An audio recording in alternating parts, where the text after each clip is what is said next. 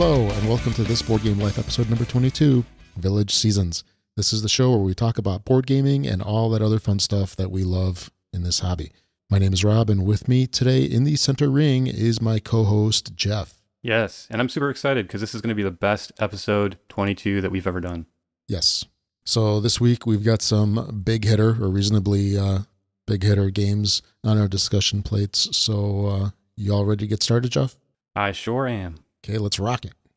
Okay, so let's start up with a couple quick notes that we want to make before we get on with the show. We just want to make a, a quick little correction from the last show and an update from the last show. Uh, first off, uh, the game that I was talking about last show is called Water Lily, not Lily Pad. there are lily pads in the game, but the game is Water Lily. And then uh, we also got a little bit of an update from Lee Capel, which is uh, one of the designers of Revolver 2. And uh, he wrote us a little note kind of answering some of the questions that we had that were kind of open from our discussion amongst ourselves. And what Lee wrote is uh, the publisher was looking to expand the Revolver universe and wanted us to do a game set in the same fictionalized Old West, hence the same theme. However, we didn't want to do a simple reskin, so we feel that the changes tell a complete different story as well as giving the game a different feel and tempo. Interest- interestingly, when knocking around ideas for the theme to Revolver, Mark did toy with setting it as a generic Space Marines type Woohoo. of affair, but the Old West was a theme that hadn't been used much up until then, Oh, and I, you know, I guess it really isn't used much at all, really. and I called some of the other ones because Yeah. he, he says other themes or other ideas tossed around were a dungeon crawl, World War II, as well as a castle siege. I didn't see that one coming. That would be cool. Yeah, I mean, eh, this this game just amazes me so much how it just oozes theme. You wouldn't think that a card game would do that, but it's just fantastic. Anyway, uh, he goes on to say the mini game. Actually, we, we talked briefly about the mini game, uh, which was kind of a surprise to me because I didn't. Well, know I, I did actually say last it correctly when I when I first said it. I said that it was I, I had read the line off BGG, but then I started talking about um, ways of char- of choosing start players as kind of an aside, and I Yeah. I, I um, definitely didn't mean to imply that the mini game was meant to choose the start player. It actually does far far more than that. So Oh yeah. So he writes the mini game at the start is something we're both really proud of. It isn't a device to choose the start player, but one that sets up the rest of the game as well as kicking off the story. The eventual winning side of the minigame determines the starting three locations of the game, but there are decisions to be made.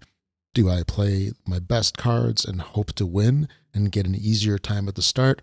Or do I play weaker cards and get to apply their effects uh, to the rest of the game, such as powering up later locations, starting with more cards, etc.? It's a bluffing game with incomplete knowledge, as well as a chance for the Padre to play his cheating cards. Right. And so that that is a- absolutely super cool. Um, I mean, even and that's actually more detail than I had had when I said so in the last episode. So um, that's very encouraging. I also had read and seen there's going to be a third purpose to each card where you can use it for like ammunition or what was it, dynamite or something like that. And so now you have more decisions to be made with how you play an individual card. Oh yeah, And that and that was a that was another real quick aside on the first revolver too. That was another thing too. I found the first time you play it, you you kind of get this card and you just figure like any cards in your hand that you can play, you play. But as as you look at it more, you start realizing, oh, maybe, even you know, maybe I shouldn't. Maybe there's more to be gained by um by playing it by saving it and playing it later. So I don't know. I'm uh just seeing what they did in Revolver One. I think uh, this uh, really looks to improve upon it even further. So really, yeah, because you know, really like you had said, the the first couple times that I played it, it was just basically you know play the best card that I got you know right now for this particular battlefield. And as I played more games, that's where I started seeing like, hey, there's actually like a whole new scope of the game that you know isn't apparent. you Well, know, like the the. I think It it just- was the one cool. was there was like a card that you just takes a random card out of your opponent's hand, right? And it, so at first it seemed like, well, okay, Right. uh, why not just throw that down now? But what you really want to do is because as I play more, I realize, well, you your hand limit is really unlimited, and you want to save up some of the really powerful cards for towards the end. Well, there's times in the game where your hand kind of becomes much smaller. The chances when your Oh, hand for is smaller yeah. that the, the cards you have in your hand are really good ones is, I think, exponentially greater.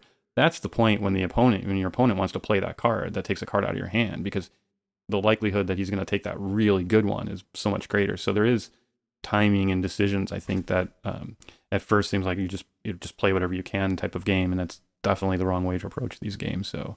Uh, I, and I and I love that in Revolver 2 they took that further and add, you know adding symbols or a third use to each card. So now there's more just tension points, as I like to call it. So I'm definitely um, with between the mini game and all of that and the, the other parts. This sounds like a really um, interesting one, and uh, we'll have to definitely keep an eye on where they take the rest of the series. I'd love to see the Castle Siege or the Space Marine rethemes. Yeah, thanks, that'd be uh, definitely cool. Thanks for all maybe, the. Maybe uh, they'll come in different colored boxes. Who knows? yeah, they'll run out of colors. blue lucky, and so. purple and and whatnot. So, uh, for those of you that are also interested, uh, there was a designer diary on BGG that got posted this week. Uh, yeah, I think the same day we posted our podcast. In fact, it oh yeah, yeah. There, so. And uh, there's a huge, huge uh, write up in there between Mark and Lee, and it's uh, a really interesting read. I found it very informative. So okay, uh, that's a quick update on Revolver Two. Thanks, Lee, for uh, sending us some feedback and letting us do an update for our listeners. Along similar lines, we've actually got quite a few comments on our website, in email, and so forth from a lot of designers. So it's it's uh, neat to see that they've been listening to our podcast too, and are curious what our thoughts and opinions on. We've had everyone from Jay Little with X Wing, Jim uh, Pinto with Dominare, and uh, hey, you said it right. Did I? Yes, you Yay, did. Yay! Good and, star. I mean, more than I, more than I can even uh, remember. Uh, quite quite a few. Um, of course, most of those games were games we said positive things for. So we have got a couple questions or comments too from games that we were less than positive on. One in particular that I haven't otherwise answer answered before that I figured I might answer on the show was from Seth Jaffee. Jaffe? Jeffy. Jaffe. Okay, was from Seth Jaffee. So uh, hopefully that's how you pronounce it and uh, he had found our little segment on uh, episode 18 feedback attack where uh, where i was talking about comments he had actually made on bgg about the game ground floor and we had a, we had a, a feedback from a user who said they'd actually traded away the game because of my, my comments on the two player game not being good and uh, so so seth had said he uh, must have missed the original comments i made on the game uh, but he, but he wonders about the the comment I was referring to um, that he had made. So he goes on to quote what he has in a, currently for his comments on on the game on BGG, and and basically, uh, uh, you know, I'll give him the benefit of the doubt that that hasn't been changed and such, and perhaps I misread it. But actually, uh, what's interesting about that is, so even if we discount the fact that he basically what I was saying is, it looked like he was aware that there was a two player issue with the game. Um, but let's discount that and go to the rest of what he says, as he's quoted it even on our website.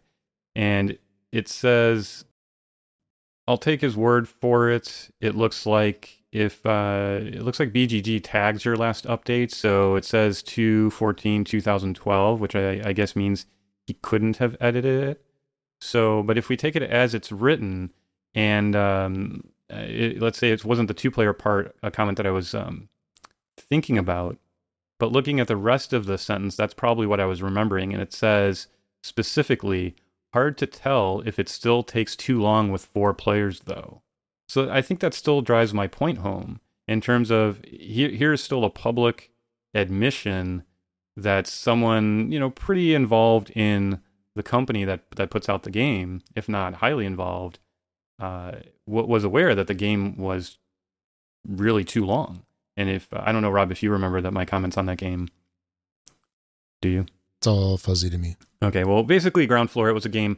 I didn't. I didn't mention a lot of positives because the positives to me were more of the meh type of. Is that is that how you say that? Meh. Meh. Meh.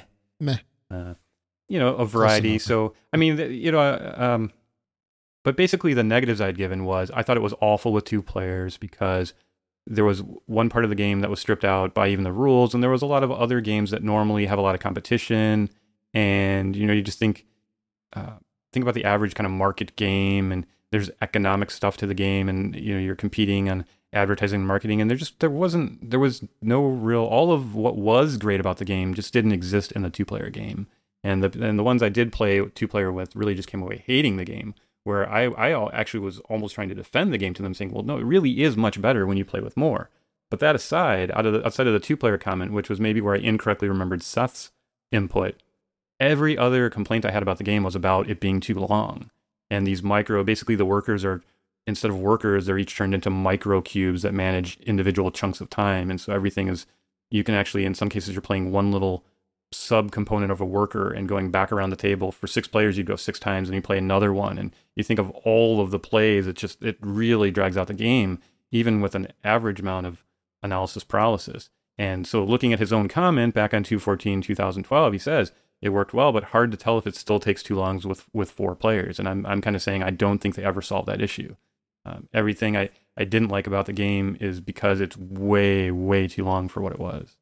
And that combined with the fact that the two player game didn't work well, I, was basically using this game as an example of a game where, to of a larger point of, I think it becomes the case now where everybody's trying to make these games that accommodate everything. You know, every player count and has this perfect time that everybody wants to see, which is a, a small number. So they just you know put you know, one through 18 players on the box and 30 minutes because that makes everybody happy, right? It's like, oh, look, I've got 18 friends we can all play. And oh, look, it'll only take 30 minutes. So it's, you know, um, that that's what I'm just sort of sounding off about in, in this game is I don't think there would be anything wrong with saying it's a three through five player game. And you know what? Darn it, it's a, you know, four hour game, 240 minutes or something, you know, or 180 minutes or whatever. So what do you say, Rob? Do you see that problem? I'll, I'll go with that. We'll go with that. what what he said. Well, you can't say you've you've never played a game with a player count where you're where you realize it's suboptimal to to what the experience would be with more. Yeah, I mean, you get some games they don't work at all with two player. You know, it's it's like auction games, for example. I think those kind of games. Most of them definitely don't. right, right. What? Like like Kaischbiker, Kaischbecker does. Kaischbecker, something like that. Kaischbiker. Sure. Whatever. The, The, the, Feld that- game. the Feld game worked pretty good with two, but yeah, you're right. Most of them don't, and yet some of them will still claim to play with That- two, and that's ridiculous. You know, Speicherstadt is is an is it's an extreme uh rule breaker. Well, sorts, we'll see, but because I'll- it's I'll an even- auction game, but it works for two players. Normally, It- but it doesn't. But it doesn't work that well with two players until the expansion. Because I'll be the first to admit that it's it's all right with two, but my love of the game is is from having experienced it with more, and and and you know what? That's an excellent point because like the Speicherstadt. If you were only ever going to play it with two and the expansion did not exist, I don't know if I can fully recommend it or if I would fully have appreciated it if I hadn't played it with more. And then just because I love the game so much, when I do get to play it with two, I still get enjoyment from it. But I'm thinking as much about the other experiences and, and all of that. And then now with the expansion, that kind of perfects the two player game. But th- here's a game ground floor. Even if you go on BGG now, there's only eight voters, soon to be nine, because I'm going to vote here. But those eight voters seem to agree recommended with three, four, and five, best with four. okay. Um, so no one said recommended was six or t- or well, here let's do results. Now, it's a limited sampling here, but you know, six not recommended. Uh, you know, two people, uh, only one recommended it. So, um, but hey, you know what, what? What can I say? But still, the results say recommended with three, four, and five. So you know, Seth was kind of given a little bit of a challenge of what's not great about it with two players. Well, most it seems like uh, not you know there's certainly I'm not the only one out there that thinks this doesn't play well with two. So Okay. So I don't I don't know what more can be said about that. That's hey, that's just my opinion. Um, yeah, I think the point of it was if the theme appeals to you, and you're somewhere in the three or four player range on average, then you know this this may well be worth checking out. But it's it's not a game for those that are primarily going to play with two, like that one listener. So I still stand behind that recommendation. Sorry, Seth and David Short, and uh, you know apologies to their um, mothers and children's and cousins and aunts and anyone else who uh, You're gonna edit takes- that out, right? I guess. okay, moving on. Yeah, yeah, yeah. I got. I, I need to put a choker on you, and not the kinky kind, the dog kind. Yeah, because I talked too long. talked too long. All right, so on a on a more positive note, uh, I've been getting a lot of feedback through uh, different channels. A lot of times, people are sending me uh, just through Geek Mail uh, feedback, and I wanted to, I got to go back a while on some of these, but I wanted there was one that I remembered that I wanted to share, and of course now I'm having a hard time finding it amongst all of them. So this one comes from a Danish listener, which I thought was uh, worth sharing because we hadn't shared any um, feedback from any foreign listeners. Uh, it seems like um, the email doesn't cross the pond these days or something like that. So, in any case, this one just says Hi, Jeff and Rob. I'm really, really enjoying your podcast. Not only is the quality of sound and content great, but you also manage to maintain a steady release schedule for the episodes. Anyway, I wanted to write you, Jeff, to let you know that I do not think you come off as jaded or elitist. I quite appreciate the fact that you are very discerning in your likes and dislikes, and that you don't think that all new games are great. To me, there are too many podcasters and video reviewers that hype every new game to the point of almost seeming like advertising than reviews. I greatly prefer your more critical approach to the vast amount of board games out there. Keep the episodes coming. And uh, that was from a Danish listener. So, uh, two things there. First, if you're uh, across the pond, uh, send us some feedback. I'd like to. We'd like to hear. I mean, we see some stats. We have ways of checking these things, and we we do see that there's people out there listening in other countries and such. Um, but we'd definitely like to hear from you, just uh, to find out, you know, who um, who just found our podcast on accident and, and who's actually a fan. and I then agree. second, second, since I, I actually received this one a little while ago, I wonder if uh, I wonder if anyone's got a different view in the last couple of shows because I realized the other day um, there's quite a new a few new games that I really love that I really like that I'm really having fun playing. In fact, there in some cases there's been less games to talk about because I'm spending more time playing games I've got even more than I, I had some of the ones that I wasn't enjoying as much. Right. So I mean, just you think about everything in our Gen Con podcast and you know even the last one, the vast majority of the games, uh, even the games that we played at Gen Con, I think every last one of them I actually had fun playing. Even Urbania or Urbania that we didn't exactly love, I still had fun playing it. There wasn't any game I played that I just kind of came away hating, like, oh wow, that was a terrible, terrible game. And you know, one thing I was thinking about for that game because you know both of us were kind of lukewarm on it. I really was wondering if that's a game that kind of grows on you after a little while. The, the, problem with playing at a con is it's just it's not the right environment to really get in and hunker down and enjoy a game because well, partly you don't know who you're going to be, you know, stuck with at the table. Well, that's that's part of it. I mean, yeah, and it's it's always. I mean, we put in the caveat, hey, that that opinion, that lukewarm opinion, was after Mhm. just one play, but And you get be- rushed too. it's because the situation that happened to me is is one of my pet peeves. I hate when that happens. Right. I hate when I somebody randomly draws a card, and because of the way everyone else played, you just score a bazillion points, and the very next card would have scored you zero. That, that that it's that extreme, and that's more than enough to sway who won the game. And I don't I don't know that I need to play a game ten times to to find out. You know, if it happens once, that's too many times for the game. Now that said, somebody else maybe they could play nine times and have that never happen. You know, maybe it's one out of ten games, and it just happened to happen in my first one. And I, I did admit that there is. I think there, with if everyone at the game were skilled, and and here's a quick aside. I want your opinion on this, Rob, Okay. because I think you could you could. Um, well, in any case, Okay. What's up? what I was gonna what I was gonna say is if everybody at the table for that game were skilled and experienced, then maybe because you in that particular game you have to play the card to actually score it. Maybe maybe there's a way that that gets offset. But the challenge was, and I, there was a thread that was started on BGG about should you judge should reviews be done of games after just one play?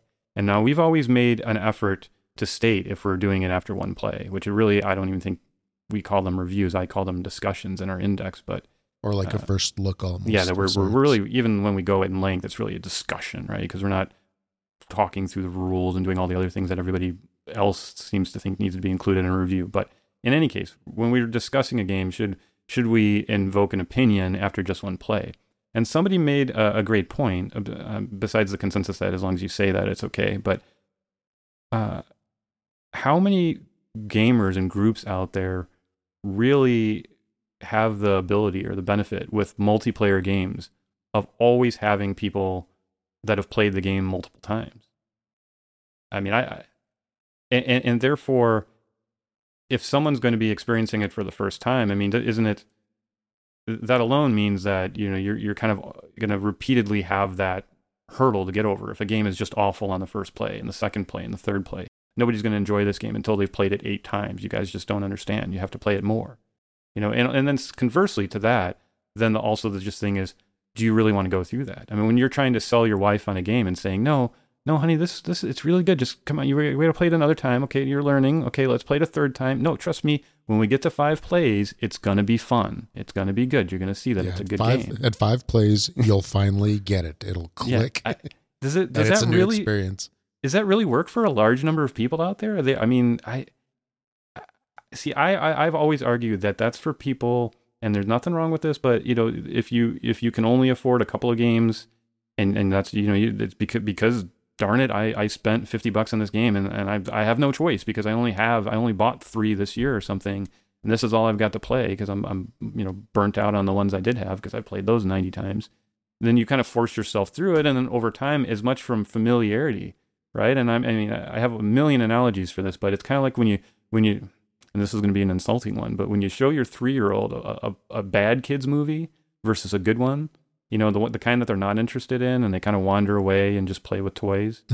but if you put it on again, and then they kind of look a little bit, and they're, you know the the bad song sounds sort of familiar, and you know, and then they turn around and play with toys. And if you keep putting it on, and you keep putting it on, you know, at some point, because kids, you know, like repetition.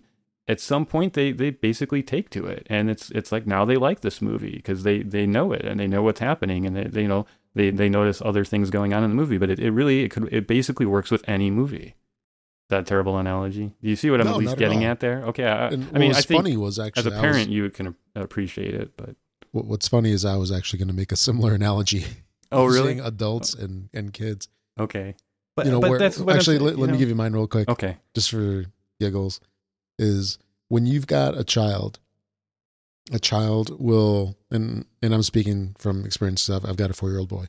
So, As do I. Yeah. So, you know, when you know, I give him a movie, let's say like Cars 2.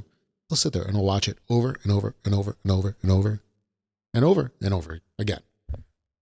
Whereas an adult will have, you know, they'll watch a TV show, hopefully. then a movie, then hopefully. Then they'll go watch another TV show. I mean, we're in the you know world of on demand and Netflix, Netflix and you know, yeah, Blockbuster, Redbox, you know. But that's also because you channels. can. Now imagine exactly. if you didn't, if you didn't have 500 channels and you all you had was one channel, and you know it right. may not be the best show, but it's the show you've got, and you learn to appreciate the subtleties of it, and because you're intimately familiar with it, then you you appreciate it in a way that others don't because they do dismiss it immediately because they have access to better ones or have just opted, even out of blind luck, for better ones, perhaps. Yeah. I don't. I I think there's an uh, a discounted element of that in, in some of what happens out there, and yeah. uh, and I, oh, I, oh. I don't I don't I don't personally like to force myself to like a game. If I dislike it the first time, I may well be done with it unless I see at least a glimmer of hope that a second play, and that often happens where I dislike it, but I still see there's a chance and then I'll give it the second play. And then it, again, it has to improve. It can't just be that same little glimmer. I have to see the glimmer expand a little bit, and then I'll continue. But if if at whatever point you know the, the light goes out, I'm done. Yeah. There's just there's too many. I mean, there's so many games out there. Why force yourself uh, on on something like that? So.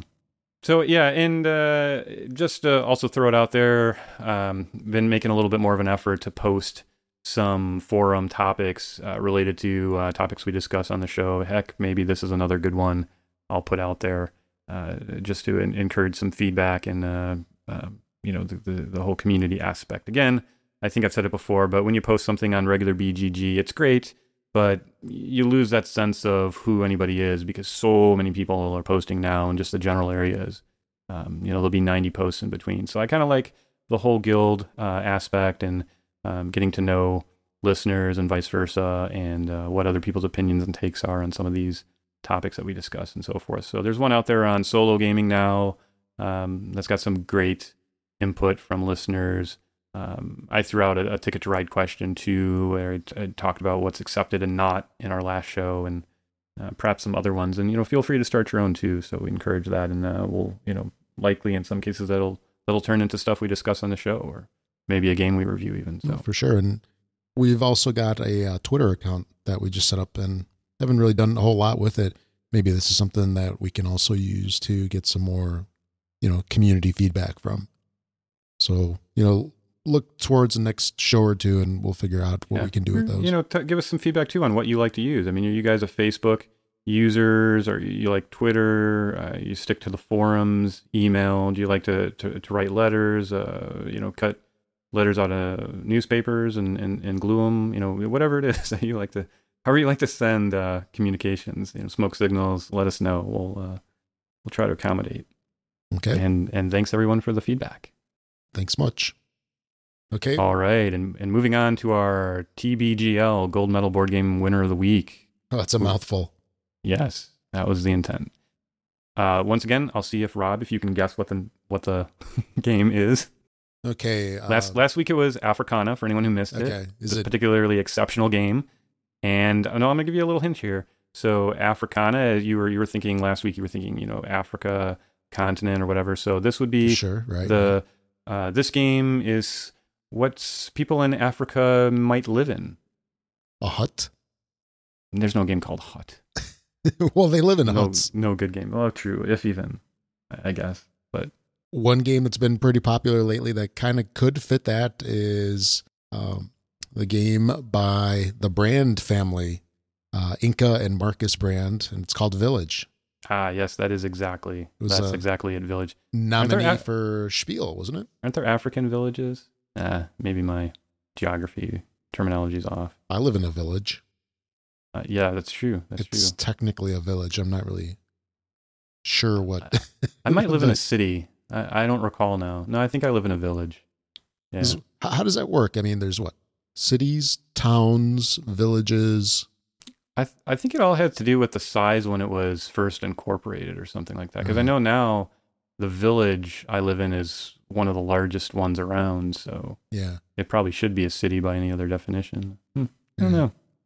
So Yeah. you know, if people are interested, they can look at their water bill. I guess yeah. see who it goes to. Mine goes to Village of.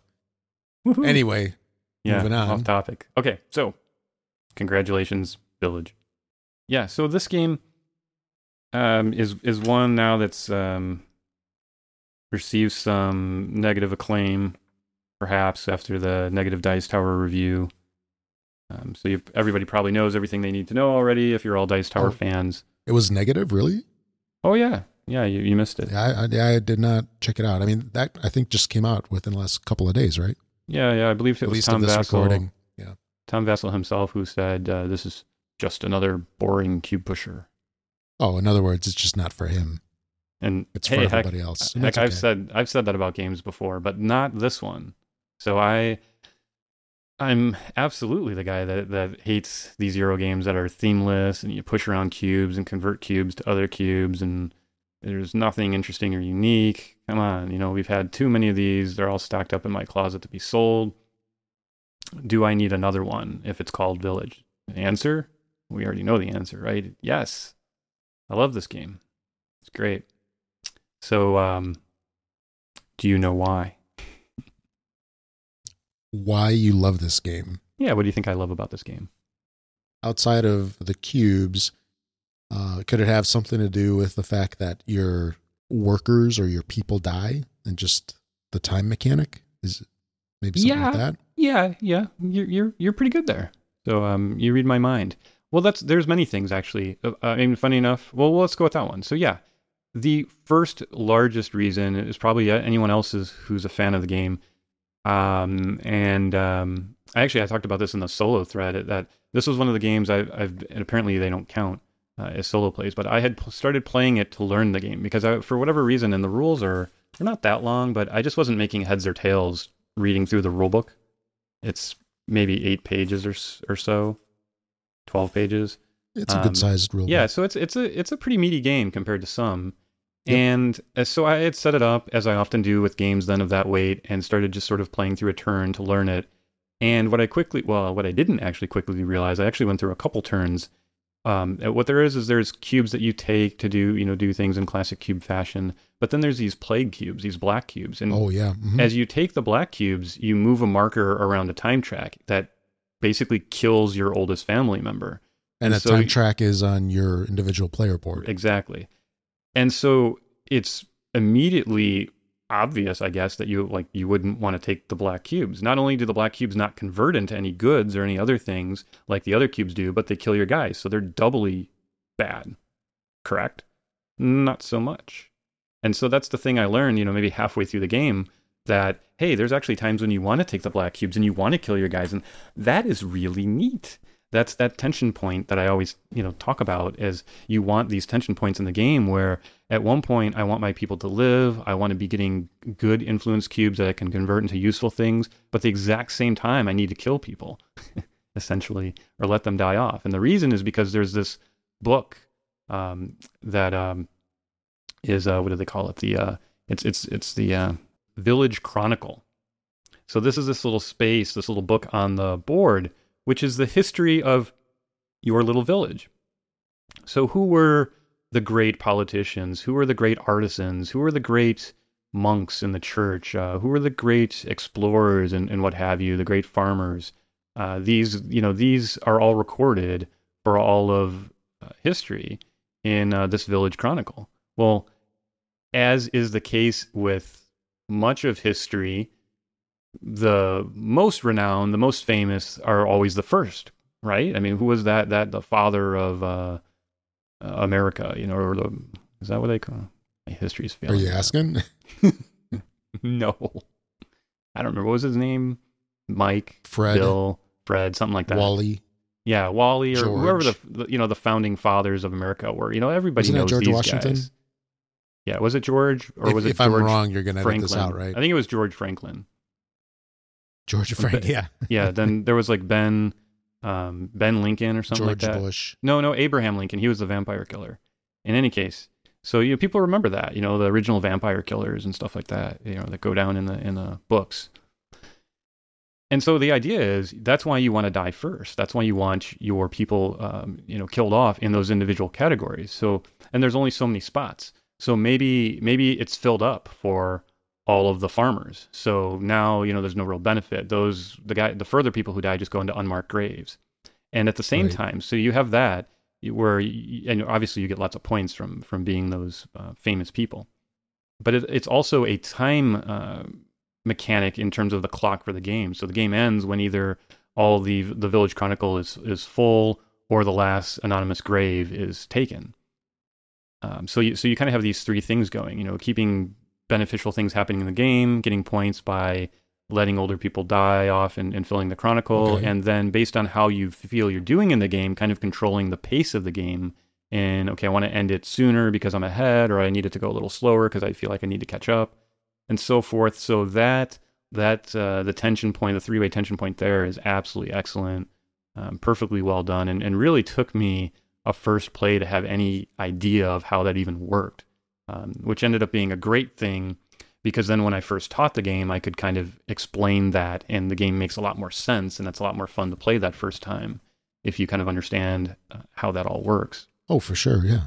And so then on top of it, and it, it's maybe it's an odd comparison, but it it's a little Trajan like in terms of there's all these different areas on the board that you sort of do different things with. But unlike Trajan, I actually found the theme here worked a lot better. I mean, to me, it sort of does feel like you're running your own little village and you've got, you know, you actually have a career for each of your people. You know, you start with uh, the, you know, the oldest ones, which have a little one on the meeples, four of those guys Right. and then you know then they have children and you, those children may go to work and, and at some point maybe one of the the originals you know passes away. And then you know the, the, the twos have threes and the threes have fours. And uh, it's uh, you know the, the little little story you know plays out. I mean yeah it's the euro so the you know theme isn't like super super deep but as well themed as, as any other worker placement game in, in my opinion. Um, you know the, they can travel around and there's a way to earn points there. And um, much like Trajan, you know, you don't really, can't really do one thing only, but at the same time, there's benefit to kind of going deep in whatever you are doing because it sort of becomes exponentially better in, in points and never enough to do everything. And there's a market, so the, these same things that you can do to be more efficient, you can turn around and sell them at these different market stalls. Which there's actually futures tiles that you can see as you're going through things. Uh, you have you know you have your own little player card, uh, and it's sort of a reverse worker placement game in terms of you don't actually place your worker. What you really do is you take a cube, an influence cube off of a space, which is what then lets you take an action on that space. And because of that, now that's an interesting decision too, because it's I, okay. I really want to take this action, but I need a certain color cube, and the color cube I ha- I want isn't on that action; it's on a different action. So now, do I take the action I didn't really want to take because I get the cube I want, or do I go ahead and take the action I want to take and take a less desirable cube? You see, see where I'm going with with these points here? Yep.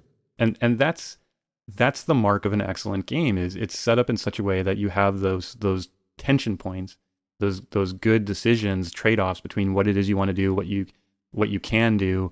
Um, it's it's not a game that feels frustrating. Like there's just it's there's so much of a lack of what you need to accomplish that you feel like you're not getting anywhere with anything.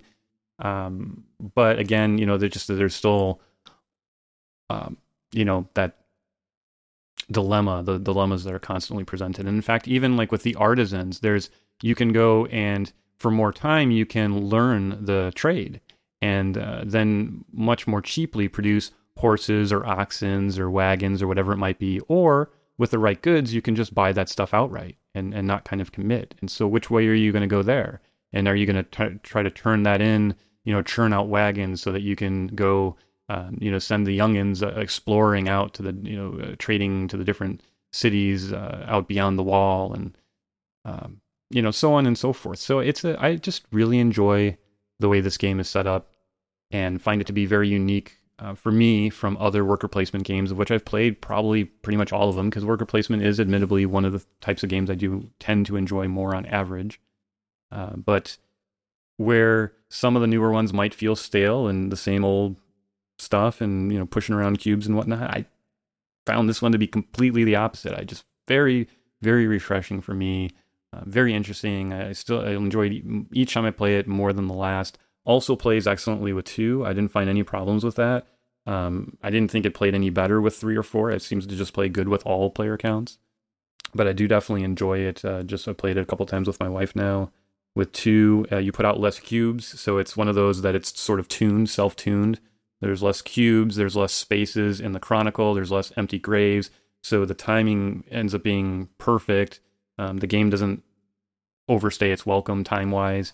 Uh, you know, it says 45 minutes on the on the box. That's uh, you know seems to be pretty accurate uh, once you're familiar with the game anyway. So yeah, I just in all ways very worthy of board game winner of the week, if not more. So yeah, and it's it's won you know quite a few little awards or oh, nominations yeah, it, too because it it should. It really should win like a big award, like a uh, I don't know, like a Spiel des uh, Jahres, Kenner des Jahres, Kenner Spiel. Kenner. It, it really should win a Kenner Spiel award. I think. I think it's good enough for that. It should. You win. do? Okay, good. Yeah. Did, didn't it win? Yes. I was trying to make a. Jo- I was trying to make a poor joke. Yeah, you did. yeah, it fell flat. Not only was it nominated, it also won. Yeah, well, and and I believe well deserved. So, um, I not overhyped in my book. Uh, well worth it. Go get it. I'm just looking at some of the awards that it won. It won the uh, Kennerspiel. There was an International Gamers Award, where it's uh, General Strategy Multiplayer nominee. Maybe it didn't win there, but at least but, but none of those mean as much as the yeah. TBGL Gold Medal Board Game oh, Winner of the sure, Week award. For sure and it also won another award for the Deutscher Spiele and how this is price uh, best family adult game winner. So these are yeah. all awards in 2012 this year. But, but they like anything and I like nothing, so it means more. Yep. When I like it, and I like it. So that was Village. I've got a quick little note that I want to add for um, uh, the component junkies out there, and actually anybody who buys this game and wants to set it up. Here's a little kind of tipper uh, for the game, and that's that Oh, the thing that kind of sets this game apart from a lot of other games is uh, there's a lot of little wooden people in this game, and you have to put stickers on them. Yeah. So there's a large sticker sheet. Uh, I think it's like eight and a half by eleven size. So letter paper. I don't know if it's another size, but it's it's roughly around that size. It's got a ton of these little teeny tiny clear uh, hmm uh, stickers that you have to put on both sides of of the people.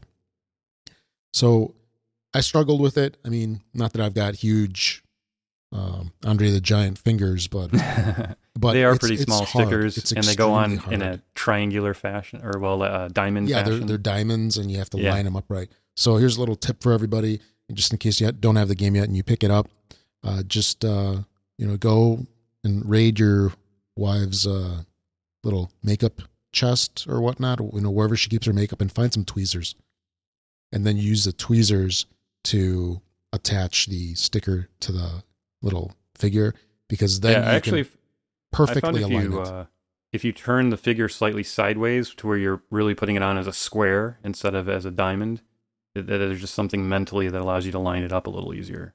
Or use tweezers If you have a wife that has tweezers. Yeah, or go buy some. you just dropped fifty bucks or whatever on this game. Spend or $3 Take and a, buy some take a tweezers. marker and put a number on there. I mean, Get a really, do you really need the, the stickers anyway? So And one thing that was kind of silly was, uh, what? There were those. Um, were they priest figures? Those the the black ones.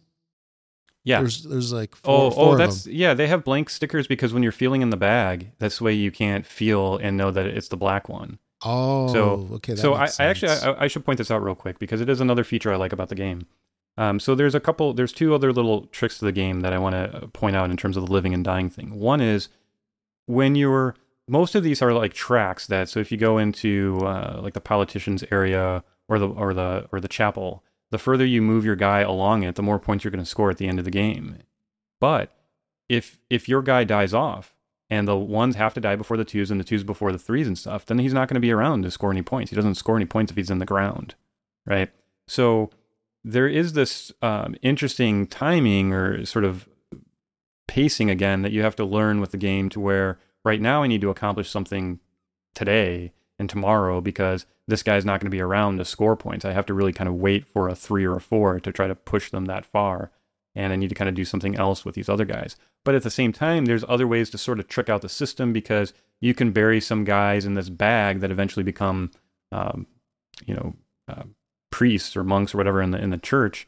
But they get to kind of drawn out randomly. Now you can pay money to have them fished out on purpose, which is another interesting tension point. But you can actually have these older guys in the bag, and then you can kill off younger people now because th- there are no ones on the board and stuff like that. And then maybe you know somehow that turns into a way to to um, you know score more points. So there's just other different interesting things that you can kind of experiment with um, that I, kind of found is like an interesting aspect of the game with the way there's a black bag and uh, there's another bag that you draw the cubes out of and such and yeah, I don't know. Just I'm just uh, uh, amazed at um, some of the stuff that um, designers can still find to make these games interesting Oh yeah. um, even for somebody like me that's just played so many of them and you're like what you know nice little gimmick great but that's it's cutesy for one play or two and then it's like so what uh, but this one's well thought out and it wasn't just one thing it's just the whole way every aspect of it fits together is i really like it Oh yeah. It's very well Enough done. said. Extremely well done. Kudos to the Brands for that's village making this. okay so moving on to on the table what we've what's hit the table lately rob Okay, the, the first one that we want to cover is Seasons. You know, we talked about this game, uh, not a super whole lot, but uh, it was in our Gen Con uh, report. And yeah, and I mentioned I think I mentioned it last week just so we I'd played it some more Yeah. and, and and here we go again. I think we both got it played more. Yes, sir. We definitely did. And, you know, this game, for me at least, it does not disappoint. I still love this game, still enamored by it. Find it a whole lot of fun. I love the dice. And I, I think it it's also well received by our wives too. Yeah, so we played uh we played a four player game with our wives. Yeah, I was kind of amazed. Like this one really played out differently than some of the other ones I'd played. A little longer, in fact, just because we were getting um, a lot of interaction and powers and cards. More so, I think, just the um, we just had a good a good game going. I think, and uh, I really found it it was kind of tense because we didn't really at certain points we thought one person was winning, and then we thought you know another you were winning, and then I think even up to the end, uh, nobody thought I was going to pull out a victory. So, but I did. you- so just that- just barely. That's a trick you pull out of your bag uh, very often, unfortunately. At least, unfortunately for me. well, because I I'm pretty familiar with the game, the basic set of cards at this Yeah, point, and yeah. uh, you know I I was sort of looking to combo them in in a similar way that I've done in the past. It seems to work well, and so. You had you had done like a different strategy that was every bit as effective, and I, I mean the difference really came down to what seven points or something like that. And I even Yeah, thought I, was. I wasn't going to pull it pull it out because I didn't I didn't think I quite had enough. But Actually, um, I think what I think the, the thing that got you the the winning position was just the last couple of minutes prior to the end where you nailed me with the card that knocked my score down. yeah, there's one where you can discard a element, and every other player takes like a four point hit. Right. and I'd, I'd been doing that some because I had um, really gotten most of the cards I needed played played already. And there's a there's a card where you can trade in 20 points for 30 at the end. There's one where you score four points, I think it is, for each magic card, and I had had that one saved up, and I had you know put out like seven or eight cards, so that's that was an immense amount of points right there, and. And I forget what the other one is, but I had that one too, and so I really just had tons, tons of points. But you were churning out the um, cranking out. You had a lot of the cards that were allowing you to transmute uh, for bonus points, and otherwise uh, racking up the points that way. So it was yeah, there was the one that I had where it was basically at the end of a season change, I got points, or no, I'm sorry, I got uh, energy, Right? Yeah, yeah. You had a lot of those, and, and, then there was other one that other ways. Yeah, there was one that if I had at least four energy in my supply, then I would get crystals. So that really helped me uh, moving along. My wife Wendy, I think, definitely won the award for getting like the longest chaining combo. Yeah, There was one turn that she took. I swear it took like five minutes for her to. yeah. And, and she was complaining about some of your turns. So, yeah, she likes to tease me about that. but yeah, it was um, it was interesting. I mean, it, it still felt different, and uh, yet we're I've still not played with the advanced card set. So I mean, we just keep keep finding it fun and interesting um, as many times now, and just playing with the regular cards. And uh, I'm gonna do it next time though, just just because I now I'm I'm too curious. Right. I've looked at some of the cards, so the next play that I do, I'll, I'll throw those in there and, and see how it goes. Oh yeah, and Yeah. you know, I I say it all the time, but I love the dice. I mean, they are so nice, so chunky and heavy. You know, I, I really wish Quarriors came with dice like that. Although it would make the the pack, you know, the, the little tin that it came in would have been four times Well, larger, Yeah, and the price would have been four times as much. and that's too, okay. so- That's okay. I want nice Okay. dice instead of ones that'll blow away in the wind. All Uh, right. Well, that- one one quick thing also uh, about this game, there has been a little bit of uh, people griping about the scoring track. It's uh, you know it, it's about What was the problem with the scoring track? I didn't perceive. any so the scoring track for for those of you that haven't seen it, it's um, you know maybe what'd you say about six by eight inches Mm, in size approximately, and it's got some really small circles on there. Uh, they're all numbered from zero to a hundred, and th- they are kind of small. Not that it's that's a huge deal. I think they definitely could have probably made it a little larger, but uh, the the thing that really trips people up, I guess, and and I because it goes left, right, and then right, left, and it- no no it, it goes left to right the entire way, doesn't it? oh. Well, I was gonna say if it wasn't that way, then people would complain that it was the other. Well, way. Whichever way they do it is not the way somebody expects it to be done. yeah the Uh, the thing, and, I, and I struck. I mean, for me, I learned how to count, you know, in the in the ninth grade. So and you you know, still use that- your fingers. now that I know, No, I that- just kind of follow around. You know, 21 is after 20. I know these things now, and 32 is after 31. If anyone doesn't know, I can give other examples on our forums. Just ask me. use your fingers and your Yeah. toes. Yeah. So I, I actually I don't typically have problems with the the score tracks, but Yeah, the so the score track.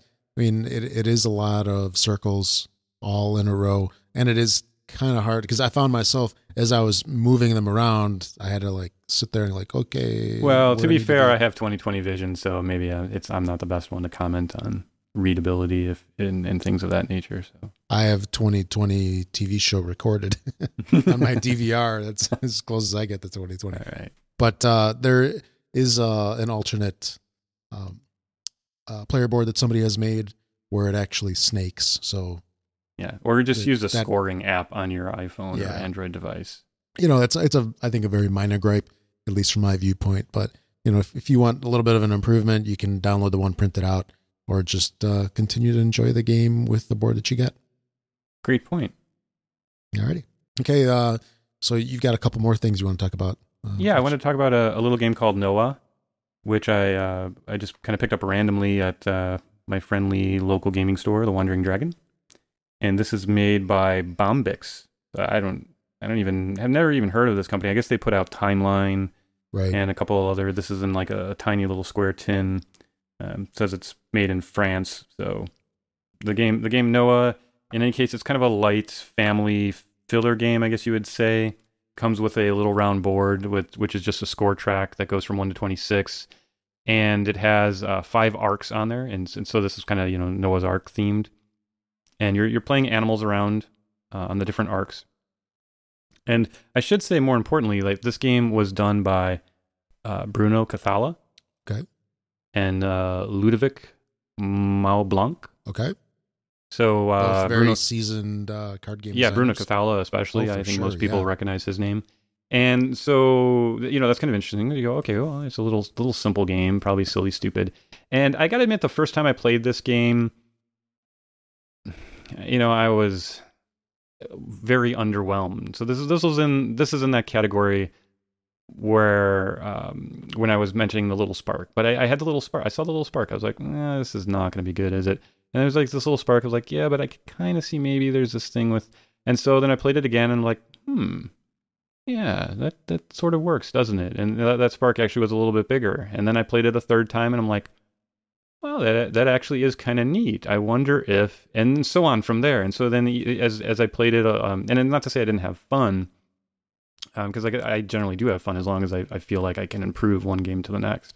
And so, um, you know, so again, sort of skipping to the summary, I think this is actually a pretty nifty little game as a you know little cheap and expensive filler game. Um, one that you could play. I mean, it's very much sort of a family game. I don't know if I could really recommend it to gamers. Um, there's definitely some strategy you can play to it. Um, I don't. I don't think I've ever lost it in like nine games as much. I think I've played already. It's pretty quick to play, especially with two. Uh, but but just to get to the point, I guess the point of the game is um, to talk about how you play it real quick. So you're going to shuffle these animals, and there's males and females. You know, donkeys and pandas and cats and elephants and all that standard standard sort of stuff. And uh, you, you'll you'll have the five arcs. To start off, a random animal is going to be loaded on each of the five arcs, and then Okay. Noah's Noah's going to be placed on one of those five. You have to place on the arc that Noah's on. And what you can place is the if there's like a, a, a- female donkey, okay, we'll go with something nicer. If there's a female cat, you can Oh, place much nicer. you can place all females on that arc. So you know it's a you know hey keep the males together, keep the females together. We don't want any monkey business. So uh, you can make that decision, and that's based on the second card plays. So there's a female cat. You play, and it actually can be any female. So you play uh, any other female card. They're blue and, and pink. So you play any other pink card. Now only females can be on that arc. Or if you want to pair them up, you can play any male card. And, and apparently, uh, female cats like uh, male elephants. Um, try to keep this clean here because they can be paired up any which way. It doesn't matter. You know, male male panda with a uh, a snail female. That doesn't really matter as long as it goes um, blue pink blue pink blue pink or all blues or all pinks. Okay. Um, so that second card really determines how that's going to be, and even that is a decision point because you're looking at your hand and you're and you're trying to basically there's only five of these arcs. So if you have a lot of males versus females or something like that, then you might want to sway them a certain way, choose different things over another, just to give you more chances that you can play the cards that you have. In addition, each arc can max out at 21. So all the elephants and, and cats and stuff have uh, kind of like a size. So Elephants are obviously like 10, they're like a big number. Cats are twos and things like that. And you can't go over 21. So uh, if you, you know, and then the, last thing is like, so after you play your card, then if you play a female, you move Noah to the left or to the right. If you play a male, you move it to one of the opposite two. And then your opponent plays on that. And so what you're trying to do is basically screw your opponent. And by looking at what they've played already or what could be played, maybe the total is 20 already on one of those arcs opposite you. So, and then maybe because of you could play a female, you could play a male. If it's no different to you, you play the male. So you send them to that one. Now they have to play a zero or a one because if you can't play on the arc that you're that Noah's on, you have to take all the cards back that are on that arc and then play just one and start over again on that arc. Um, meanwhile, you know, basically the first player to run out uh, ends that round, and you score negative points based on the cards in hand. Uh, and and then you know, like many of these games, you know, not unlike the game we were talking about uh, from Michael Schacht, the uh, Crazy Creatures of Doctor Gloom. You know, there's certain cards that really are, are no negative points, and there's other ones that are uh, more. And so, you know, th- there's just a, a lot of interesting things like that. And then at the same time, if you play a pair, you get a free turn. So if you do match up like a, a, a male panda with a female panda, now you get to go again. And so you're going to move, uh, you know, in a way that benefits you. If you score 21 and, and finish the arc, then you get to give your opponent uh, one animal for the first department, two animals for the second, and so forth. So it's a way of you know ridding more cards. Okay. So it becomes very beneficial to hit that 21. And so then again, each each game to the next, I was just finding more ways that I that what otherwise would seem random. Can I really have influence here? And I was finding that I could. I could in lots more ways than I ever would have imagined the first game going in. And the that the decisions actually matter a lot more than you would think because let's say I want to set up to try to screw you, and so I place a card that puts it at a 20. So now I flip you to the other side what I've actually potentially done is screwed myself because now you play on that one and you send me right back to that 20 that I made. Now I got a player one or a two, or I take all those cards back. So it's it's hard. I have to. It's almost like chess like. I have to think two moves ahead or more and go, okay, I can put the 20 here because I have a card in my hand that I know I can play if you send me back to it. I'm safe. I've got a one. I can play it here, and it's of the right, you know, uh, sex. So I'll set this up for you. Meanwhile, I'll try to, you know, I'm tr- trying to set up the situation so that you land on it. Try to limit your options, you know, maybe based on what I've seen you play or even, you know, what's what's out on the table now or kind of the opposite.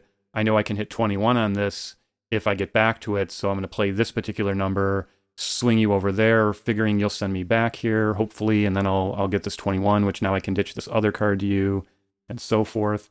There are some special cards in the game. Uh, the snail can be either sex, so that's kind of a nice little wild card. There's a giraffe which lets you look at uh, your opponent's cards. That is really helpful because now you know, oh, look, he's only got one female.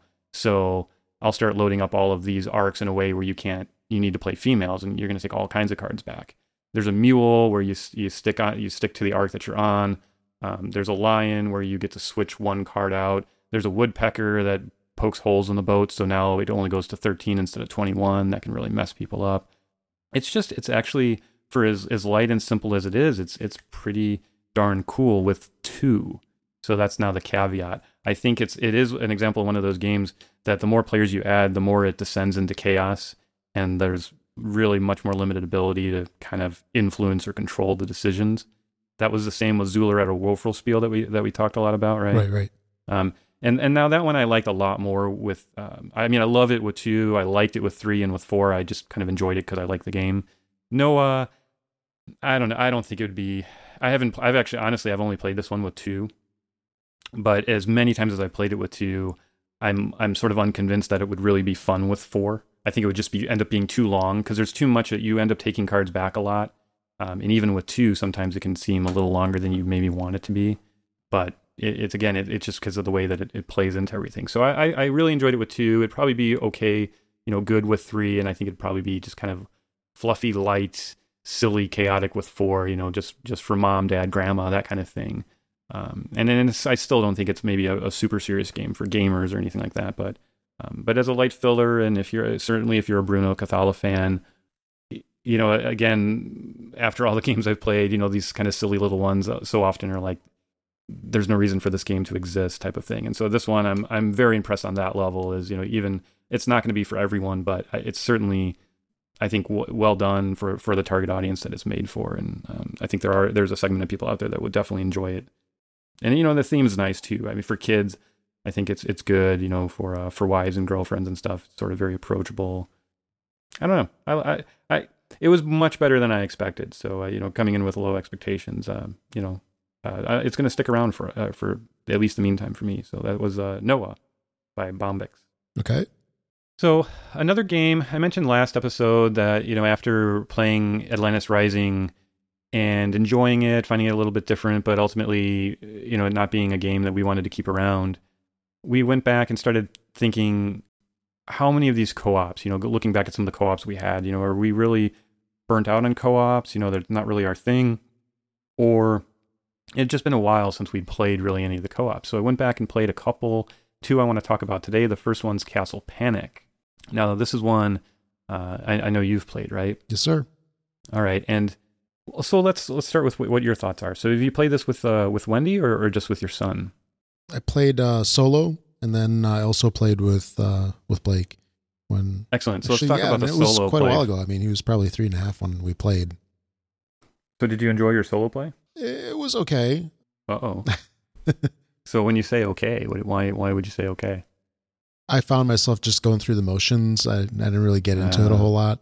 Wow, we're kind of in sync, I think, on that. But but but continue. So then you, I bet your son liked it though. Just Oh yeah, I mean, he definitely loved it. I mean, he had never experienced anything quite like it. You know, granted, I was basically telling him just what to do, and yeah, having, you're kind of. It's almost like talking through a story, but a story that's unfolding before you, and has a you know you don't know really what the outcome is going to be. You know, are they gonna are they gonna sack the the the castle, or are we gonna squeak out a win? Yeah, exactly. And and and so um, you know actually in a in a future show we'll talk about in a way it reminded me of the game the um, victory point game what was it I, I lent the copy to you um, it's a fantasy one where people are attacking the castle the Legions of Darkness. Is- yes that yes right? yes yeah there's some interesting comparisons to that Oh, one I- for sure. but but I'll leave that out uh, for now, and we'll just talk about Castle Panic.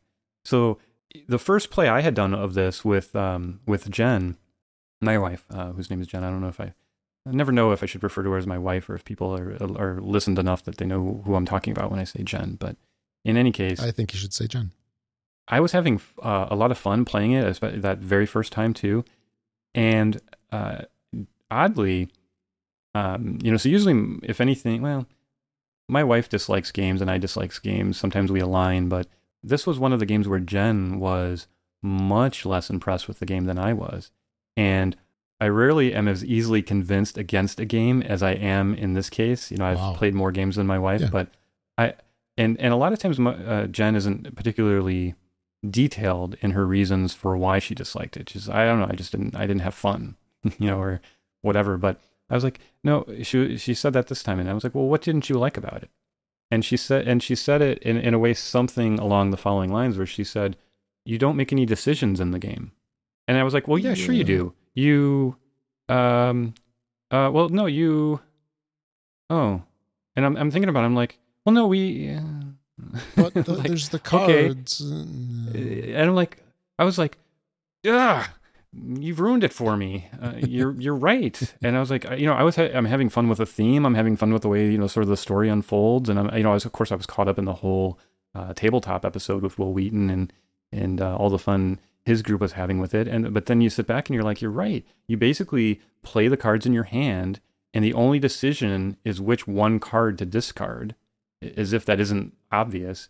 And and in some cases which one card to trade which again is if it isn't obvious like okay there's a guy uh, you know i need an archer blue and does somebody have the archer blue? Because that's the guy that i need to kill. And so you either have the card or you don't. And I, maybe for the very first game you there's these castle cards where people are probably too aggressive with playing them and you, you kind of want to hold them back type of thing you know because like a monster can run wild otherwise and there's no way to eject them without this card.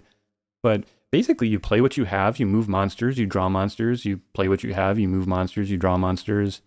There's there's really nothing to this game. Nope. yeah and i, I was like there was just i would talk about the hype and all the you know this everybody i love love love love this game and I, you know and I, I don't think it's not my sort of dislike of co-ops but really the that this is in every way to me a kids game. I mean it really is just a kids game. I don't even know that i say family game. I mean it's just i'm keeping it. I can't wait for my son to try it. I haven't tried it with my son.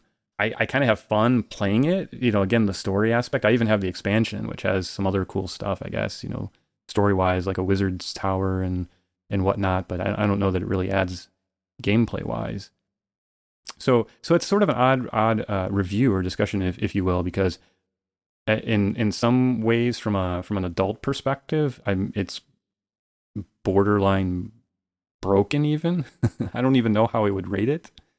But eh, thinking of it in terms of like a kid uh, or you know children audience or as just playing it as like a, a family like just complete family activity not even so much game i still think it, it's kind of neat like you know the components are are definitely cool and um, you know i'm a sucker for the the fantasy theme and all of that and it's got the little stand-up castles and the you know the boulder that rolls down is is is is oh, interesting oh, yeah. and neat and you know the other stuff that but those are all things that happen you know and so again as you play the first time you're like oh this is so cool and then then you realize that you're you're really just you know you're experiencing whatever's randomly going on you don't really have any impact on that but it, it can be neat to see how that yeah. story the, unfolds. the style of game kind of reminds me of it's it's got a similar feel to the Plants vs Zombies game.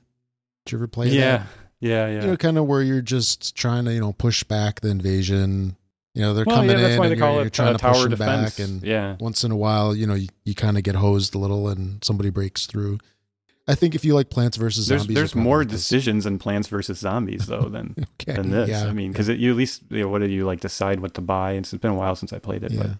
but uh, but I mean, in this one, you just you got you've got what you got. So it's like you you know you either have the the red knight or you don't. You either you know, I mean, and you either push them back or, or you don't, and, and this guy comes up or he doesn't, and then the blues randomly move or they don't, and um, you know, again, it's like what you discard is usually pretty obvious, and what you trade for is usually pretty obvious. So eh, there's these things that you, you you kind of go through, but if you really take even a moment to think about it, it pretty much plays itself.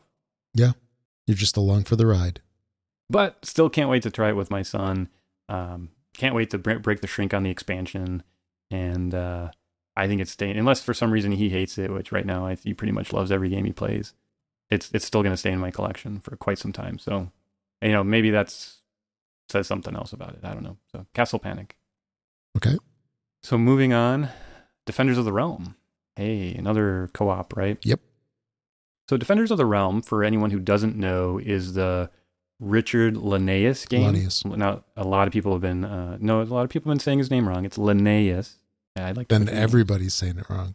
yes, I like to put your names on purpose. Okay. Oh, I got so, you. I got you. Richard Linnaeus, because because last Linnaeus. episode it was Martin Valles. I just want yeah. to see how many emails I'll get because I because I didn't uh, say I was saying his name wrong on purpose. Grammar police will be in full force. Yeah, you gotta you gotta you gotta throw them a bone. They have to feel useful. So, Richard Linnaeus uh, did this game called Defenders of the Realm and there was a, I actually had just looked this up on BGG before the show because I was, I was going to like put this in the blast from the past segment. And then I realized like, unless there's like a typo, this only came out in 2010. So I don't know. Uh, for some reason, I feel like this was ages and ages ago, but I guess I'm just getting old. So that was only a few, few years back. Relatively new game, I guess. But this came after pandemic, and uh, there was a little bit of uh, discussion at the time of whether he ripped off pandemic or not. And it's, you know, it's just pandemic, you know, with a couple little twists and stuff. And well, not as if anyone cares anymore. I'm sure that that's long since buried. I, am going to come down on the side that says that Defenders of the Realm is very worthy. You know, I'm not saying yet what I think of the game, but it's very worthy to exist in and of its own right um, outside of pandemic. Uh, I do find it to be uh, uh, different in, a, in enough uh, interesting and unique ways that it, it's it, that to me it stands on its own as its own game. So that aside, uh, this was actually a game I had initially played solo. So this is one of the now this was a like back when I first got it. So this would be 2010. I'd, I'd uh, it might even be the last time I played solo because uh, as a as an aside, we had that discussion last show, and apparently when you play a solo game for learning purposes or for tuning a deck or stuff like that, most people seem to think that doesn't count as solo plays. Eh, maybe, maybe not, but the the last time that I recall playing a solo game for the purpose of just playing it solo, I think may have been Defenders of the Realm, so co-ops. Um, I thought it worked actually pretty well as a solo game. I think I had a lot of fun because it there's a lot of see what happens, see if you can um, fight back the forces kind of thing.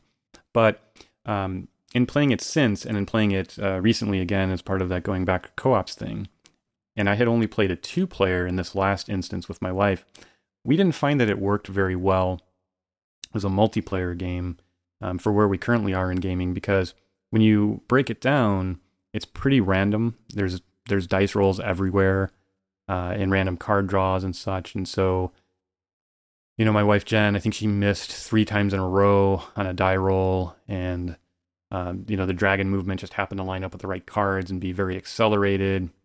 And you know, the minion spreading randomness, um, to an extent, that one's more okay because the whole idea is to keep that in check. You know, the other another problem we had is that quests still feel kind of silly to us. I mean, never really paid a lot of attention to them and not really found them to be worth the time and it's it's sort of an unsatisfying way to win and and even sort of the general kills feel kind of silly for for how you have to go about that with the group kill and, and kind of get everybody involved, you know, uh, to go after it. So, but that aside, I guess my real negative with the game has always been, or even the series, is the art kind of sucks. Yeah, I'm gonna ask you a question here. You know, do you? It, it's I, very I think, plain. Oh well, I mean, yeah, it's it's it's it's functional. It's it's just. It, it could have been just a blah. little bit better. I mean, yeah, it, I mean, it has that sort of Photoshop shading sort of look, and I mean, I like. Is it Larry Elmore art? Mm-hmm. Yeah, uh, it, it's kind of a little bit of retro. I mean, I don't mind the the art of the box cover and on on the character cards and stuff, but the actual board itself is just kind of okay in the way that the connections. I remember all the disappointment when the game first came out and the the game board was revealed. Uh, and previously, only people had seen the the cover and the character cards and such. But you know, be be that as it as it may, the the thing you know the thing i guess the, the thing i really do like about the game is so the characters win by defeating the four generals. That's basically Correct, it right. But at the same time the game system has multiple ways of winning. So if the general if any one of the four generals gets to monarch city in the middle so that's almost like four ways of winning. Um, if if you run out of any one minion color and need to place one you know because one of the four colors of minions have spread too much and you haven't kept that in check. If there's 12 tainted crystals on the board, which is when any one area gets uh, like a fourth minion on average, then you get this crystal. And, or if any five minions reach Monarch City. Um, so there's all these different ways that the game wins. And that, that is about the best thing of this co-op versus I mean, I, I think if I didn't, I meant to actually compare this when I was talking about Atlantis Rising, which has like one way that the game wins. I think a lot could be learned by this game if designers of co-ops look at it and realize that really helps the game work when there's all these different ways that the, the game system itself can can win. Because then you really it seems a little bit less like solving a puzzle and more again more like the tension point part of where you, there's all these things you want to do but you can't do all of them and there's ebb and flow. So we talk yeah you know what? I think i did make this point because in atlantis rising we were talking about like it only ever gets worse but in Defenders of the Realm, you can kind of overcome the minions at one point, but then you kind of need to gang up on the generals. So the minions sort of get a little bit more out of control. And it's like, can I kill the minion? Because the generals heal. So you, you do some blows and like, I don't think we're going to kill him in time before these minions get out of control or these crystals do, or we need to go uh, go back and take care of that and then come back and, you know, do this guy. But then the other, you know, generals moving up. And so there's just all these different things that you're trying to, to, to accomplish at the same time. So it, it can be overwhelming, but in in in effect, it's kind of the, the point of the game. So uh, another thing I actually I didn't like though was the generic minions. So they're all the same mold, and they're just different colors. Right, right. And so you have to remember that these guys are vampires and these guys are orcs. And when you've got miniatures, it just there's so many games with plastic pieces these days. I mean, to have one that's this new and doesn't have the individualized molds, I don't know. It just it, it's not good. It's not good because there's so many other options in this category. So that's definitely disappointing. Not that it really affects gameplay. They tried to fix that in the expansion by going, you know, hey, now there's something else, and they work slightly differently. And so I guess that's one plus to the generic molds. Um, they actually did painted figures for the the heroes and generals at one point, but they weren't really well done painted repaints. So you know, you, like they're always doing bundles now to kind of give them away at a, at a lower price. Right. But yeah, it's um. So what you know again what, so what i do like the the hero deck tension between using special cards um, versus say any general dice ability uh, is is interesting. So the cards that you draw um, you know can be used for multiple purposes. There's sometimes there's a movement thing that you can do. You can save those up and those are basically how many dice you roll against a general. Um, uh, you know the, the, the special ability ones in particular you do something useful but then you also they tend to be better ones for fighting generals and stuff. And so there's some tension points there. The idea behind the quest cards and rewards even if i don't kind of like using them i still think is kind of a neat addition to the game. The ability to place gates uh, even though again I, I, don't i don't probably quite use them as much as i should in the games that i've played but it, it's still a, a neat thing that you can kind of try to link parts of the map together and move more efficiently through the gates and such uh, rumors at the end. This was kind of a neat thing, thematic one, where you you can use this just to draw a lot of cards to defeat the generals. And I, I mean, in a way, uh, at least in our games, again, we've kind of abused that a little bit and used it to draw lots and lots of cards to do pretty well at the game. But ultimately, my vote comes down like this. I like the game far more as a solo experience than I do playing it in a group. Really? Okay and but it, yet it's not the right solo game for me because when I think fantasy, I want all the equipment, right? And, and that's why I want to play like the D and D game or a Mage Knight. I mean, I want I want you know fantasy swords and special armor and spells, and I want all of that typical fantasy stuff. Okay. And at the same time, if I'm going to play a battle game, then I'm going to play something more like um, Conquest of Nerath or something like that. I don't know, but it's good and it's not good you know, I think when for again for me, it's just when I when we looked at the last game we played and we really went through it, analyzing it as we played it, and it, it really felt like it did come down to the randomness determining the game because we we could do everything right, and you know, again, Jen missed three dice rolls in a roll uh, in a row, um, three you know three turns where it just basically failed to accomplish what needed to be accomplished, and at the same time, the deck the cards coming off the top of the deck um, it basically has to match up with what the next territory to move into is for that general, and it, it matched up three times in a row. And, and the, the combination of those two events just radically shortened the time that you had to, to sort of solve the game versus it's kind of like the Urbania thing again. Versus she could have gotten that die roll on the very first roll, and that very first card could have been the wrong card for the advancement of the general. And we'd have all this extra time in the game to to accomplish everything. Right. And and I just I really had you know sort of took issue with that um, for where we were at with the game, which is a game that we've played, or at least I've played a good number of times. I, I just felt like it, it's one of those games where you get to a point where I go, I've kind of experienced the game now, and uh, there's there's really nothing left for me in further plays. No, you know, knowing at this point, you know, the the state of things. So, and you know, there was, you know, there's other games in the, along this vein. You know, like Zombie State is another sort of spin off of Pandemic. Uh, that had some neat twists and things, and, and that that one actually, funny enough, that I, I, bring it up, I guess it worked better for me with multiple players than this one did. Um, so so yeah, you know the the it's a hard one for me to review. I think if I'm going to put a number to it, I give it a six. A six is that special rating I give to things where I said if I was a collector, it would be in my collection, so that it basically still a positive view of the game. Um, but I, I, think it's more one that would sit on the shelf versus one I would pull out and play. Mm-hmm. Uh, but but a way you know t- thinking about this for other people, a way to increase that rating maybe for you would be uh, if you're if you like the idea of pandemic, uh, or if even if you solo play pandemic, but you want sort of this fantasy themed one with has some of these other elements I described. Yeah, it could it could potentially be fun as a solo experience, and you know in the same in the same vein if you're an ameritrash fan and you're i mean there, there aren't a whole lot of co-op ameritrash games that i know of beyond like Ravenloft and, the, and that series. So, uh, well, I guess Gears of War plays one too, but but in any case, uh, you know, maybe uh, again, um, there's some uh, added interest there, but uh, but realize there's quite a bit of randomness to the game. Um, the expansion does make it harder, but I don't think it ultimately fundamentally changes anything with the Dragon expansion. And then there's some stuff I don't have, some collectible cards and stuff. So but I did. Uh, I, I, am interested. There's a card game, Defender of the Realm, Battlefields or something along those lines. I think it's called, which I've got. I had ordered on Kickstarter, which is coming. That um, is uh, themed in the same setting, and uh, you know, you know, perhaps um, you know that'll be of interest. So, good game, but one that I'm uh, passing along myself. That's Defenders of the Realm. Okay. Moving on, I played uh, a couple things recently. Uh, the first one that I want to talk about is a game that I managed to pick up at uh, Barnes and Noble off of their little clearance table that they have with the red dot for fantastic savings.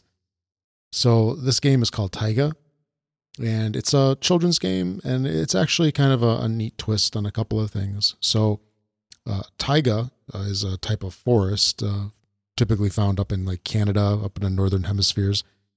And, you know, if you can picture a grizzly bear somewhere, you can picture what a taiga looks like. So, Okay. what this game is, is it's kind of a, a neat twist to a memory game where there are several different animals that are in this game. There's owls, beavers, uh, porcupines, and uh, um, uh, what are they called? It's like a deer or a moose. It's kind of escaping me right now. Sorry, but uh, there's uh, these different animals, and they're printed on these circular wooden discs, and there's different animals on each side.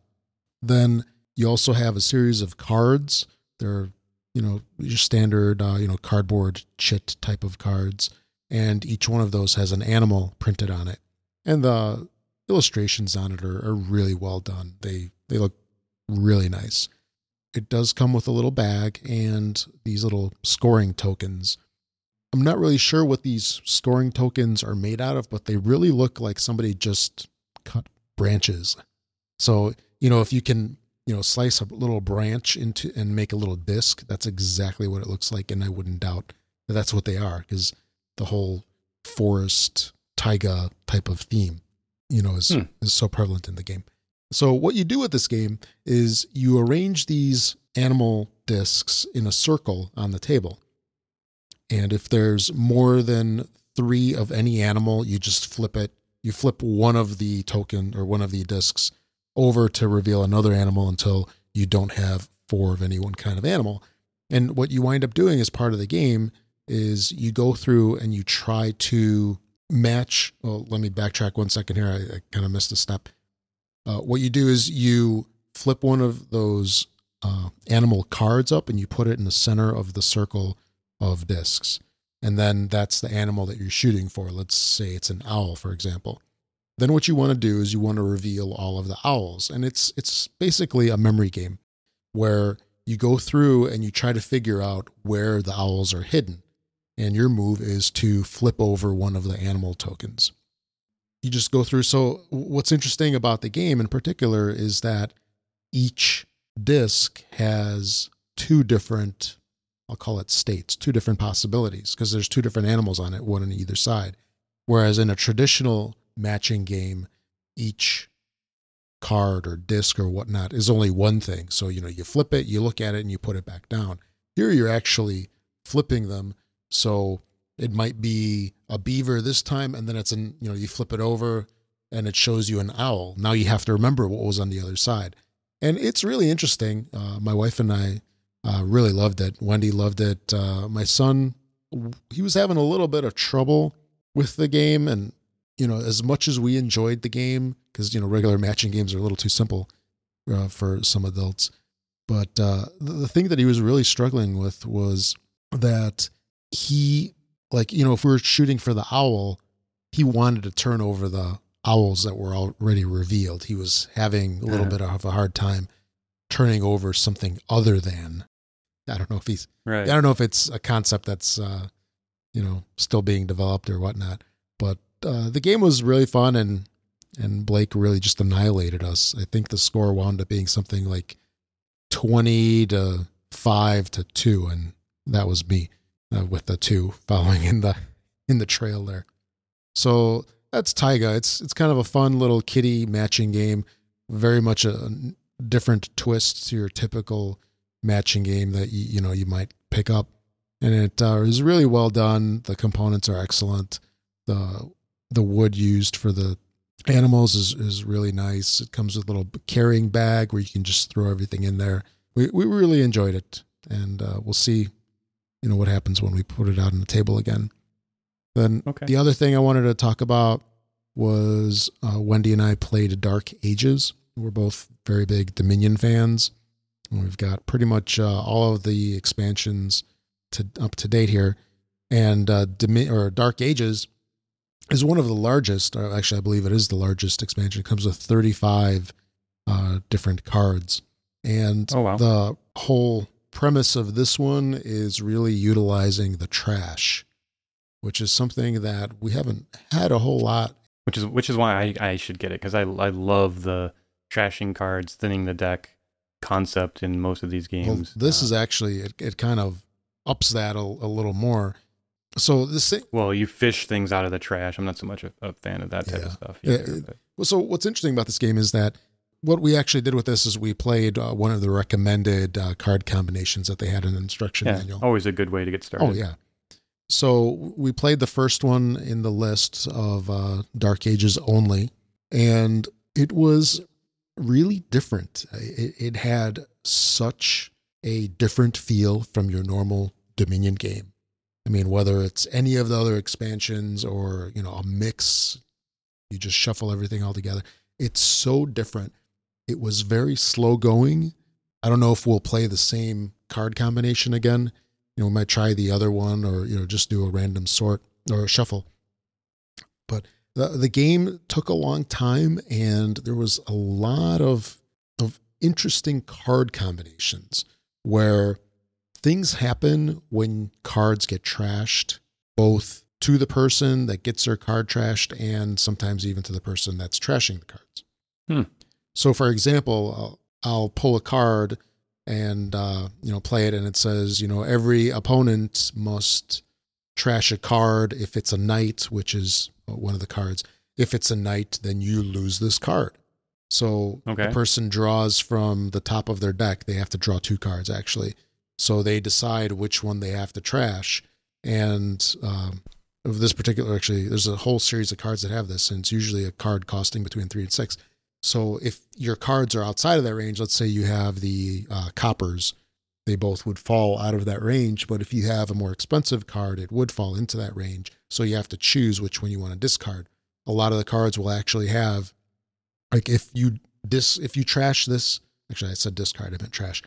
If you trash this card, gain three cards, or you know, gain a, a gold or or or do whatnot. So a lot of times when you're forced to trash a card, you actually gain something. Or even when you willingly trash your own cards, you gain something, whether it's another card or additional draws off of your deck. It's it's really interesting. It really changes the feel of the Dominion game a lot. It's kind of a welcome change. I'm, I'm really curious to see how some of the card com- other card combinations work. Um, there's a lot of writing on the cards, so this is something that you kind of got to get used to. A lot of the older Dominion expansions, you know, will have just some simple text, or they'll say, you know, plus one gold, plus two golds, you know, plus one card. Whatnot. Right. And and isn't this the last big expansion ever. It's probably the last big expansion, but I believe there's two more left. Yeah, smaller yeah. ones, right? And by smaller ones, maybe you know, like alchemy sized or something. And and then uh, I thought they had said they're done with Dominion, but they may do like a spin-off game or something. Yeah, yeah, I believe that's correct. Dark Ages. If you want to breathe some new life into Dominion, you know, because you know, Dominion's been out for a while now. A lot of people, I'm sure, may, might be a little tired of it. Uh, Dark Ages probably will maybe rekindle some of that Dominion feel that you had initially. Maybe the best one since Prosperity. Yeah, um, yeah, I'd, I'd, I'd pretty much agree with that. It's I, I was really kind of I don't I wasn't done with Dominion, but I kind of groaned every time Wendy wanted to play. I'm like, oh, not this again. My prosperity is still in shrink, so um, well, if you get Dark Ages, open just, that one and play it. I think I'd open this one first. I, I have just been um like uh, I've got the Thunderstone Advance, I, um, which I've been enjoying, and uh, there's a new Rune Age expansion. I'm trying that, and I, have just been spending time with other deck builders. But yeah, I mean Dominion's still something uh, that I enjoy. I was I was hoping that the app would come out, and my wife and I would get more into the habit of playing it on the yeah. iOS, and maybe that would get us kind of back into exploring uh, some of the expansions and cards and stuff that we hadn't used before uh, and played a lot with. So, but yeah, I mean, it's it's hard not to respect Dominion and what it accomplishes from a more purely mechanical yeah, basis. Yeah, it's kind of little little less theme, even though they, they've done a, a bit of a better job in some of the, the later expansions of, of of having some type of theme. But you know, overall, it's still pretty weak compared to some of the other games out there. um, these days. So in, in the theme category, that I is. think on Um, certainly not in gameplay. I think on BGG, if I remember right, the Dark Ages expansion was one of the highest rated, and it is definitely well deserved Mm. to Good. to get that. Yeah. And So when when I get back to it, maybe I'll start with prosperity. So I, I, I, I think a lot of people had, um, and initially anyway, that was the favorite one. So and then uh, maybe I'll I'll add uh, Dark Ages and and the thing about Dark Ages also that I actually really want to do that now that you're talking about it. Right? I was like, we, we just haven't really got to it, but yeah, I mean, I'm I'm it's I've kind of I've had like seems like uh, at least a year away from Dominion. Uh, I haven't even played Right. it even once. Um, Yeah, the one thing that Dark Ages definitely does change is the interaction because you know Dominion can be that you know your, your famous multiplayer solo, and Yeah. Dark Ages well, has kind I'm of not, you not know, a uh, zinger effect where you're you're kind of you know hitting the other player and they're losing cards out of their hand or they're discarding down to three. There's a lot of that. Yeah. And one of my try one of my tried and true strategies actually failed miserably. I don't know if it was just the card combinations or or whatnot, but I sometimes will tend to go through and you know start hitting the money you know pretty hard up front and you just you know pile into cash in there and then you just start buying like the really expensive cards. I mean, I just could not get money for the entire game and really struggled and that really hurt me bad. So there, there is a pretty good chance that you know if you have these strategies that tend to work a lot they might not work with dark ages so you'll have to reinvent your strategies so that was dark ages Well, then, um, since we uh, were talking about some of the kid games that we got played, I thought I'd uh, talk about a couple other ones that we uh, played recently. I think your son and mine both. yes sir Um, most of these, anyway. Um, so we'll talk about um, three of them briefly here. The first one is called Pengoloo by uh, Blue Orange Games. Now, this is one where uh, normally I'm, I'm kind of the Haba snob, I guess you'd say, or I mean, at least to say I have 80 some Haba games. that's haba So not most- hobbit Haba. yes I said Haba. i know Haba. I forgot. I'm supposed to intentionally butcher this stuff. So we have uh, our, our grammar police. it's a Friends heavy can correct h me. haba Yeah, the Haba games. So anyway, with the Haba games, uh, you know they're all known for the good component quality, the wooden bits and stuff. And so that's the the thing that really attracted me to this Pengoloo game. I, I noticed they have a little a clear uh, window in the box, and you know there's this little wooden penguin there, um, which looks looks pretty well done. You know, it's painted, it's got a, a nose, an orange nose, and everything. And so, you know, I, I um, also see clearly on the front of the box that there's tons of these things. So you get 12 of these wooden penguins, and then there's little, like, kind of like eggs, colored eggs that they sit on and cover up. And so it's, um, I, I- I mean, a bit of a memory game, like a lot of uh, games for four, four and up. But this one I like.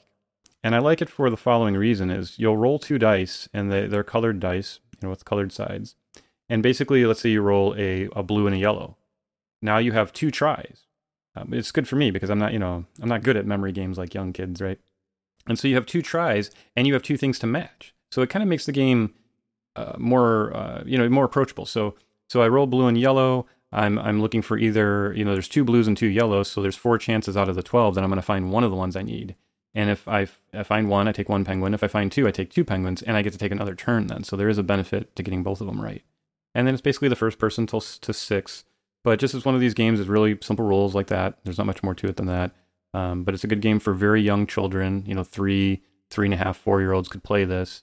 Um, still, um, you know, as interesting as, as possible, you know, for a memory game for an adult. And just really, really nice components that then you can kind of let them play with as toys a little bit at the end type of thing. And my son loves penguins. So, how could you Um, not yeah, in fact, I, I, we were having trouble getting him interested in the other games that we were playing because he he wanted to do you know play time with the with the penguins uh, at that point. So so anyway, something that might be worth checking out, especially if your uh, little one uh, loves penguins as as mine uh, does. So that's a uh, Pengoloo. So then um, in the Haba Haba category, there's this little, uh, and I don't have many of these. In fact, actually, this is the only one. There's these tiny little ones they put out now, and this is one called At Full Throttle.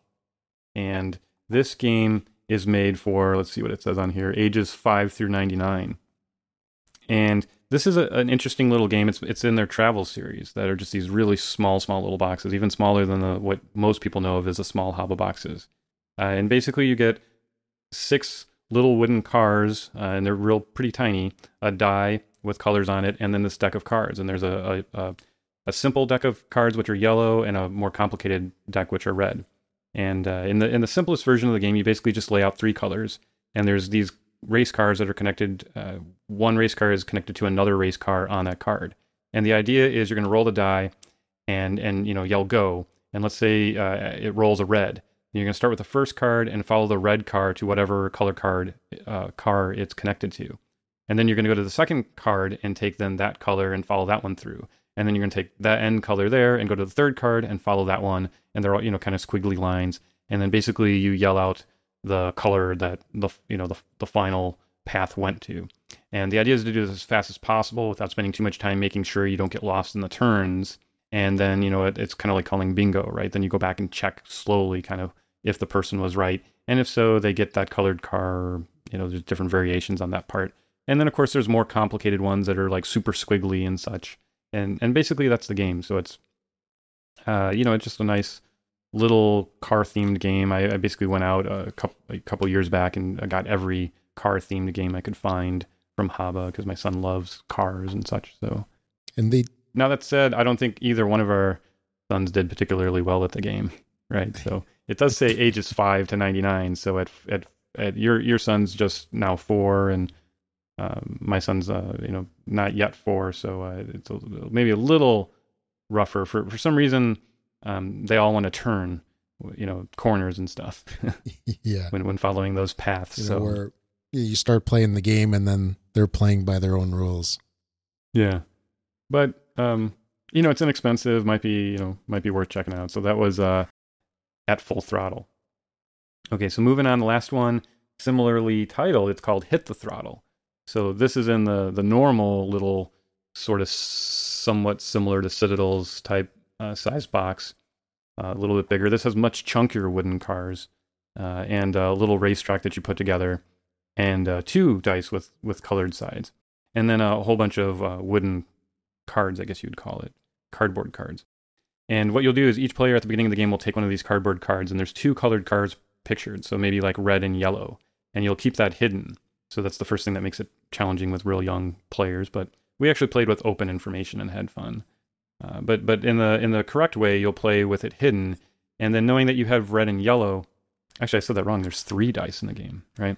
So you'll roll all three dice, and uh, maybe you'll get red, white, and and blue. Okay, so then you choose one of the colors you've rolled and advance that car along the track, like many of these race games. But that's the trick here. The trick is you want both of those cars to pass the finish line for you to win. And when you first roll three dice and choose one, now you'll re-roll the other two and choose one from those two to advance, and then you'll re-roll that last die, and you're stuck advancing whatever one that is. So you can see the odds are interesting there because there's two that you're trying to, you know, move forward, and you have the best chances the first roll, less so, and then kind of a random one. And you're not entirely trying to let anyone know which one you're backing again like other games but this is an interesting sort of twist on it uh, because there's two of them so when you do have that choice of okay this this roll obviously i'm going to move red perhaps unless i've moved red too much to where you would know that uh, and and then my next roll maybe i get green and purple of which uh, neither one of those is mine. So now i would look at the position and maybe i move green because it's the farthest back or maybe i move green even though it's forward because i'm pretty darn sure that you're not green that type of thing. And then you know basically whoever you know gets both of them past the finish line first, yells hit the throttle, and um, and they win. So, a fun little game. Yeah, yeah. Haba makes some fantastic little like kiddie car games. I mean, I'm impressed. Yeah, and some of them, some of them have kind of lame twists on you know these standard sort of mechanics, and other ones are, are pretty neat and innovative for a kids game. And I like this one. I like what they did with it. I've got a, I've actually got a lot of these games with the racing, racing turtles and racing cars and all kinds of stuff. Um, you know, of course, Monza was the other one we've talked about a lot, oh, yeah. where uh, where you choose colors and stuff along the path, and that one works really good. And then, you know, there's other ones we'll we'll talk about other times, but uh, but this is definitely a good one. This one's still in print; it can still be uh, had, um, and I and I actually found it fun um, as an adult too. That you know that because there are some at least you're making choices, and that was one thing I've looked for even in in four year old games and such uh, to really look at the ones where um, there's a, you know my son has to at least make a decision that it's, it's it doesn't completely play itself like too many kids games Right. do.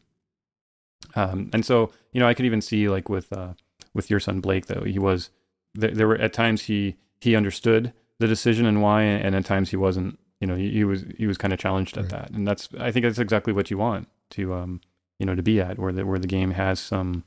It's not just completely irrelevant what Oh, you exactly. do. So And So. I, I can also add that the worst Haba game is still better than Cars Sliders. yeah, or Angry Oh. Birds Space. uh, Have you ever done so. Car Sliders?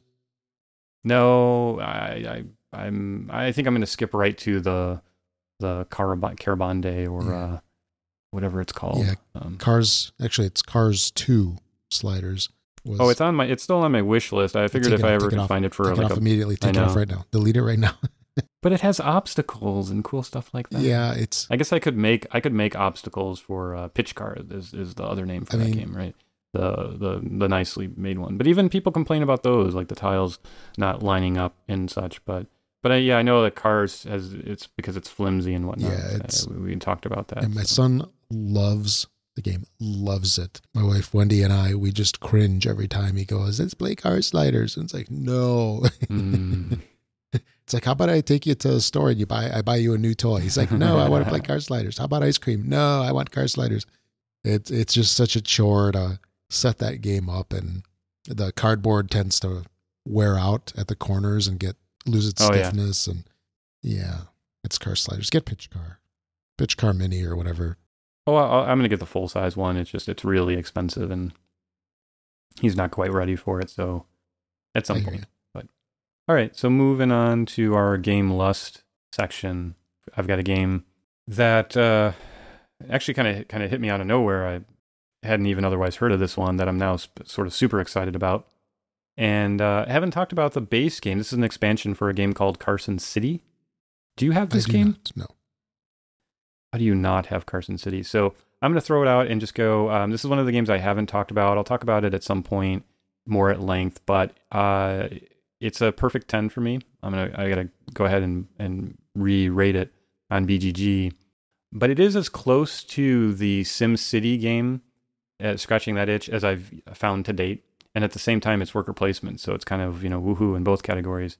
But you're actually placing roads down and connecting buildings and um, that's very satisfying the way your buildings build off of other buildings that are adjacent to it kind of in a like better than glenmore kind of Okay. way so we were talking about reasons i i didn't like or didn't love that game maybe it's because again there were other games that i liked that did lot that thing and other things better and so that one aspect of it i like the way that tiles play off of other tiles in uh, carson city much much better and at the same time there's a whole track uh, where you place workers you can place workers on this track sort of a la Caylus is what it always gets compared to but at the same time you can place in the actual map area. And now the one reason why in some cases the game's a little underrated is by the classic rules there are duels. So if you place a worker where another worker is, you actually have a little gunfight and you roll dice and you add tokens and, and one worker kind of dies and the other worker wins and gets the action on that space. Although there is a, a remediating uh, ability, you know, that you, you you then get an extra guy, you know, so there isn't it isn't awful for the person that loses. You do get um, to play like an extra um, action or whatever it was. So it's been a while since I've played, but I played a lot when I did play, and um, as a game, I still very, very much am f- fond of. And at the same time, there was one of these games where it was built in a ton of variants, and uh, I really like that. So it was almost like a construction system because, the, uh, in addition to everything I just mentioned, you're you actually do role selection. So again, a la um, Citadels or, or Puerto Rico and stuff. So you start out the turn selecting a role, and you play place workers, and you build a city, and yet the rules aren't ent- entirely all that lengthy. And so that, that's to me why Carson City is a beautiful, great, great game. Um, but back to the variations built in, you can flip over those personalities, and there's a introductory side was the yellow side, but then there's advanced versions, the red versions. I guess average opinion is the red versions are better balanced, but you know, that's what experienced players are going to use. But if there's certain ones you like and certain ones you don't like, you can mix it up and do combinations of them and kind of create the game your own way. If you don't like the dice rolling, there's an included variant that gives you kind of numbered tiles and you place those instead of rolling dice. So you choose when you want to play the higher one or the lower one. There's um, uh, like a like a, a river variant. There's you know there's just a bunch of stuff that's included in the base game. Well, now they've announced there's Carson City Golden Guns, which is a whole set of uh, additional expansions for Carson City.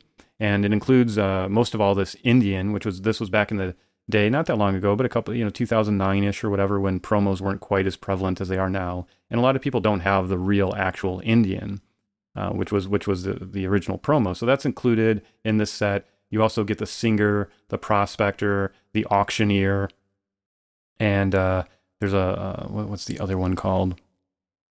Okay, so there's the auctioneer, there's the gunsmith, and uh, you know there's different. There's two two sides to all of these again. They do neat new things.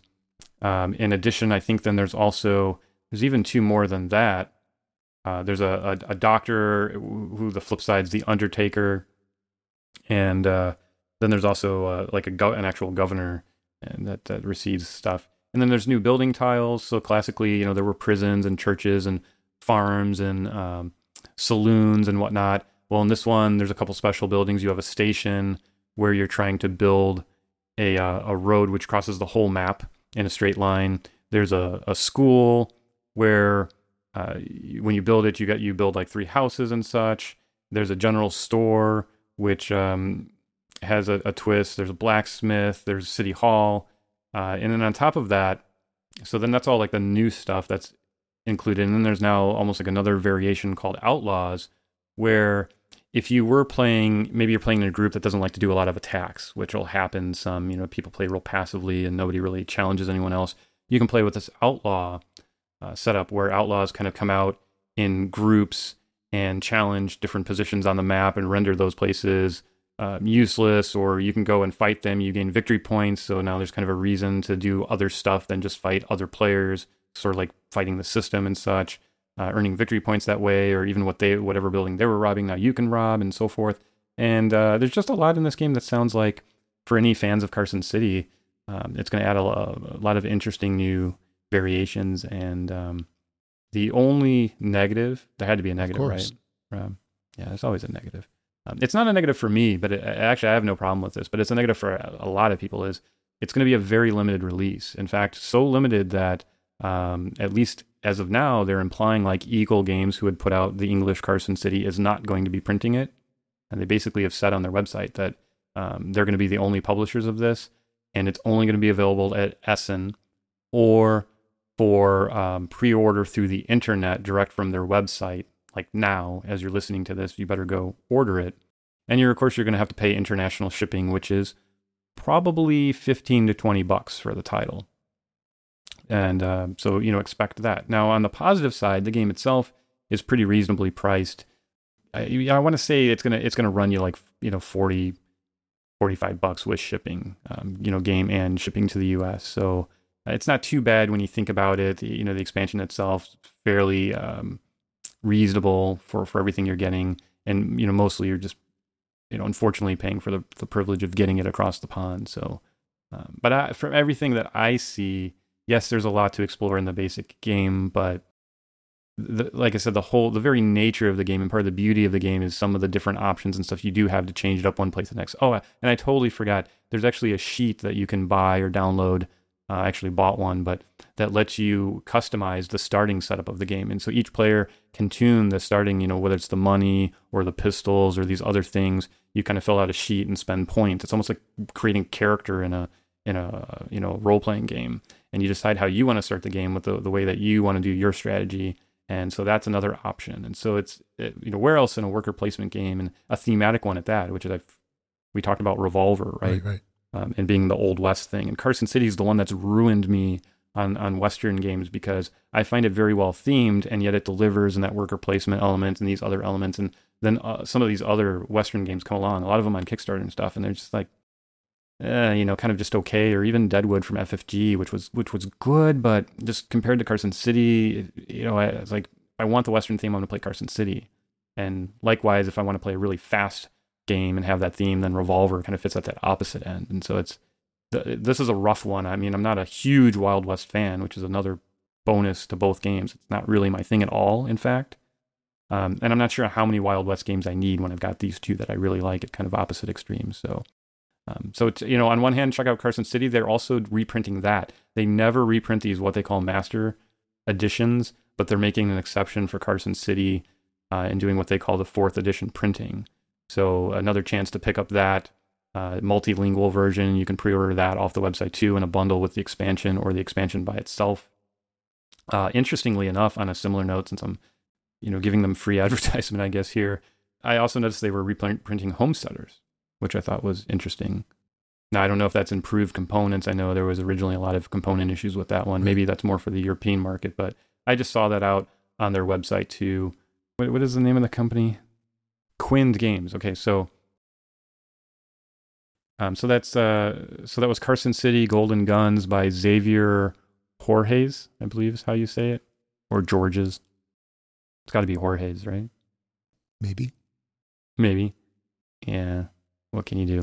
Um, so by uh, this this uh, nice guy Xavier um, from Quined Games. Quined Games is the publisher, so it's their website. You can get this on. Uh, now, um, Xavier, for those who don't know, is better known in modern times for Troyes in Tournay. Uh, believe it or not, I mean Royal Palace back in the day. So I don't think a lot of people realize that he had a, a what was at the time a pretty monster hit game, um, Carson City. Tons and tons of talk about it when it was first out, um, and then he went on to do Troyes, which is you know a very, very well received game. But uh, it's still um, Carson City still ranks in at 152 on on BGG of best games uh, period and uh, 100 in the strategy game rank. So pretty respectable considering uh, it, the default way is rolling dice for combat. Uh, I think that that just shows. And of course, 80 votes says it's recommended with two through five. So uh, it seems to be pretty well received that it plays well with all player counts. I'd agree with that. 90 minutes average playing time, best with four. Yeah, and I and I would agree with that too. It is a little bit better with four because of the kind of fighting thing that that'll come up in that. So uh, you know, it's really neat to see the whole board fill in with all the with basically the town and watch the town grow. It starts at this tiny little thing in the center and kind of grows out.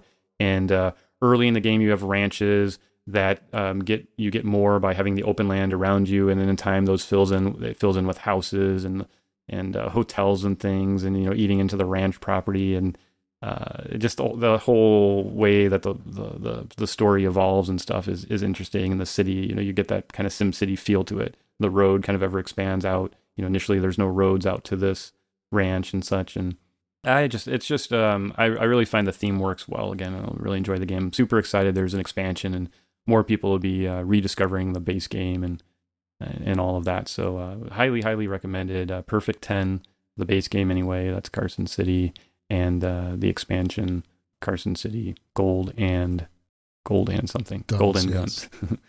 the expansion, Carson City gold and guns. Okay. How about you, Rob? What have you been lusting after? That was a long Yes, one for was. me. For me, uh, game list this week is for a uh, blast from the past for me, and it's a game called Dungeon. Dungeon, never heard of it. Dungeon. Like Dungeons and Dragons. Yes, Dungeons and Dragons. So, uh, rumor has it that the story behind this game initially was, you know, Dungeons and Dragons was all the rage back in what seventies and eighties, and they w- How about now? It's pretty yeah, big true, now too. Very true. Well, maybe a thing called Pathfinder. I guess the board games are probably bigger than. Yeah, I don't know. My my local my local store has. uh But But- yeah, they they play D and D down at uh, at the Wandering Dragon store when I'm actually on the same night when I'm there, uh, Wednesday night for any local people. Woo! Um, come out to board game night at the Wandering Dragon, and if you if you hate board gaming or you want to um, role play and uh, and uh, look over at us having fun with board games, then um, we they do that on Wednesday nights as well. So Okay. Anyway, you were saying as I was saying, dungeon. So, rumor has it that they wanted to have some kind of board game experience from uh, Dungeons and Dragons, and out of that effort came Dungeon. So it's a game that's rated for eight plus. Uh, it's kind of an interesting take on games because it's sort of like a roll and move kind of game, although you don't really roll to move. Nice explanation there. Huh? I have to say, I have to say, from a modern perspective, it sounds Yeah. awful. So, is this going to be a game that only appeals to those, perhaps like yourself, who has the who have the nostalgia of playing the I'm old sure version, that there definitely is a lot of this, and or are they reworking it possibly as a as a variant and, And maybe there- modernizing there some, some, things? changes to it. So the original Okay. game came out in 1975, I believe, and then uh, it got re-released in 80 or 81, and that's the version that I Mm-hmm. have. It's it's actually one of the games that still has survived from my childhood years. I did not pitch it, so Oh, nice. Uh, I've actually got it. It's it's sitting on a shelf, maybe about thirty feet away from me, and it's been there I'm thinking you should eBay it. Delete this segment, eBay it before it loses its twelve value. for it. Eh. And so, uh, basically, what this game is is you play one of a number of different classes of adventurers, and you're going through a dungeon. You're adventuring, and you're fighting monsters and collecting treasure. The first person to go through all the different uh, areas and collects ten thousand treasure or ten thousand gold Mhm. coins worth of treasure, and you get back to the start. You are the winner. So there's uh, six different levels with increasingly harder monsters, and you go through uh, each move. You can roll. You can move anywhere between one to five spaces. It's kind of up to you. And the different uh, adventurers have different abilities. Like one might be able to find secret doors better than others. You know, the one will be better at fighting monsters, etc. And uh, the monsters and the treasures are all cards. So you know each level will have you know a stack of monster and treasure cards uh, to fight monsters you roll two dice and uh, you also roll those dice uh, to be attacked by monsters uh, it's you know definitely not the game to compare to any euro by any means Mhm. but Sure. the game is light and it's fun. And I remember uh, my friends and I we were probably early teens, maybe, maybe even preteens or whatnot at the time. We just love this game. We just play it over and over. It's got a surprisingly long playing time. I want to say it, it plays up to about an hour. And by surprisingly long, I mean for this style of game. The new version that's being done by Wizards of the Coast has uh, all new graphics to the board. So it's really redone uh, very, very nicely. They've released some images of the instruction set, which kind of details everything. And it, it really shows you like the components are, you know, they've definitely been uh, 2012. so instead of having, you know, the kind of plain graphics and art style from 30 years ago, or if not longer, almost wait, 40 years ago? Yeah, almost 40 years ago. Hey, don't remind me how Yeah. old we are.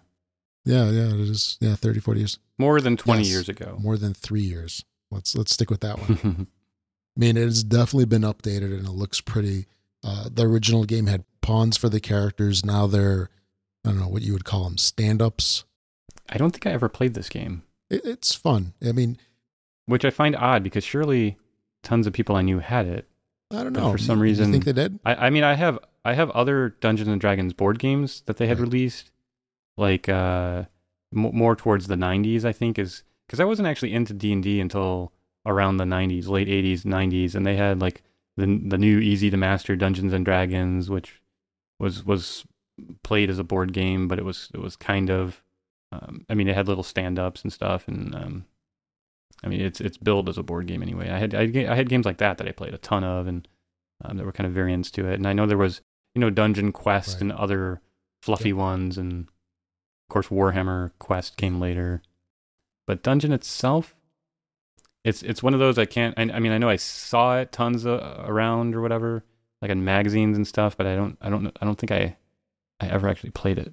So Well, maybe I'll have to bring know, it over one day and you can check yeah, you'll have to let me know. Like, is it is it any fun? I'm, I'm actually kind of Uh, scared now thinking about uh, opening I think you talked about that on our I- I first show that you were like scared to like ruin your memory I of mean, the there's, game there's some of that, and going back and I'd playing hate to it. like open the the box and it's like molded or because it literally probably. oh wait, wait, okay. Now looking at the game board, I can tell you with absolute certainty, I've never played the game.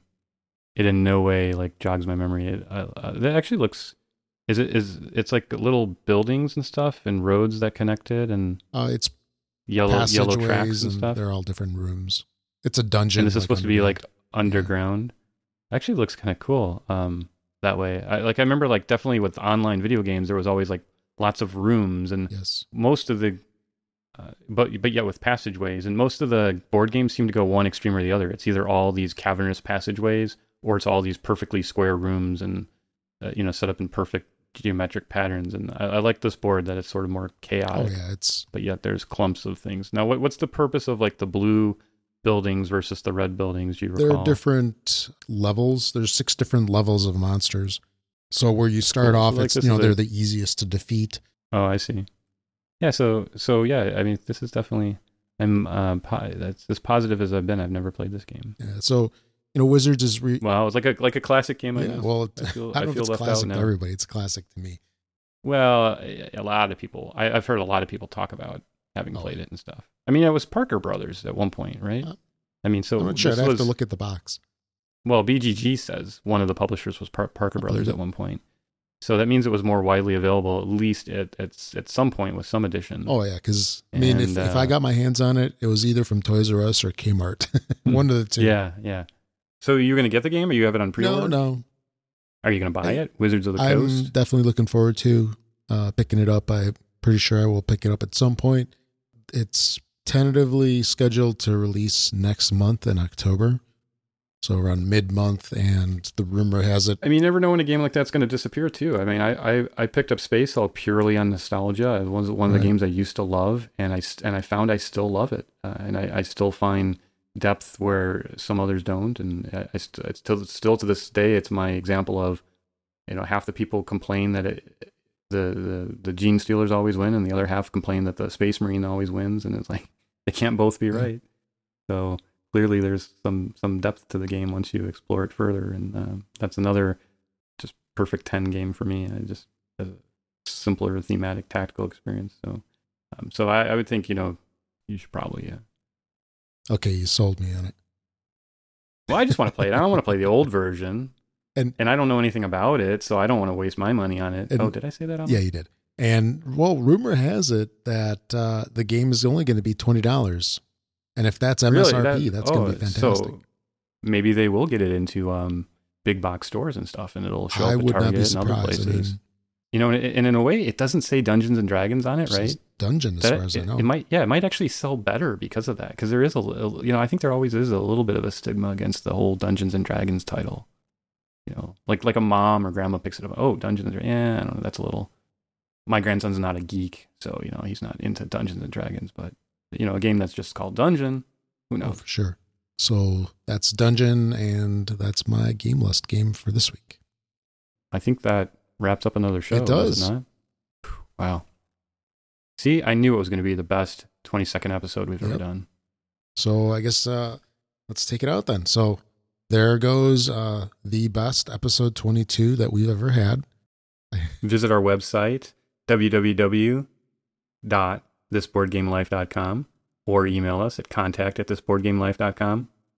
Uh, you can also send us a voicemail at 754 444 TBGL, which is 8245, and we'll play your message on the show.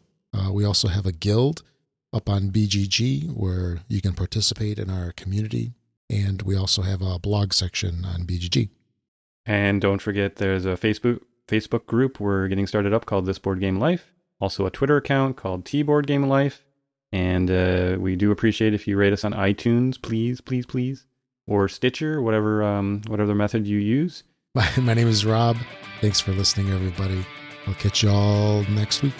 This episode was recorded on September 26th,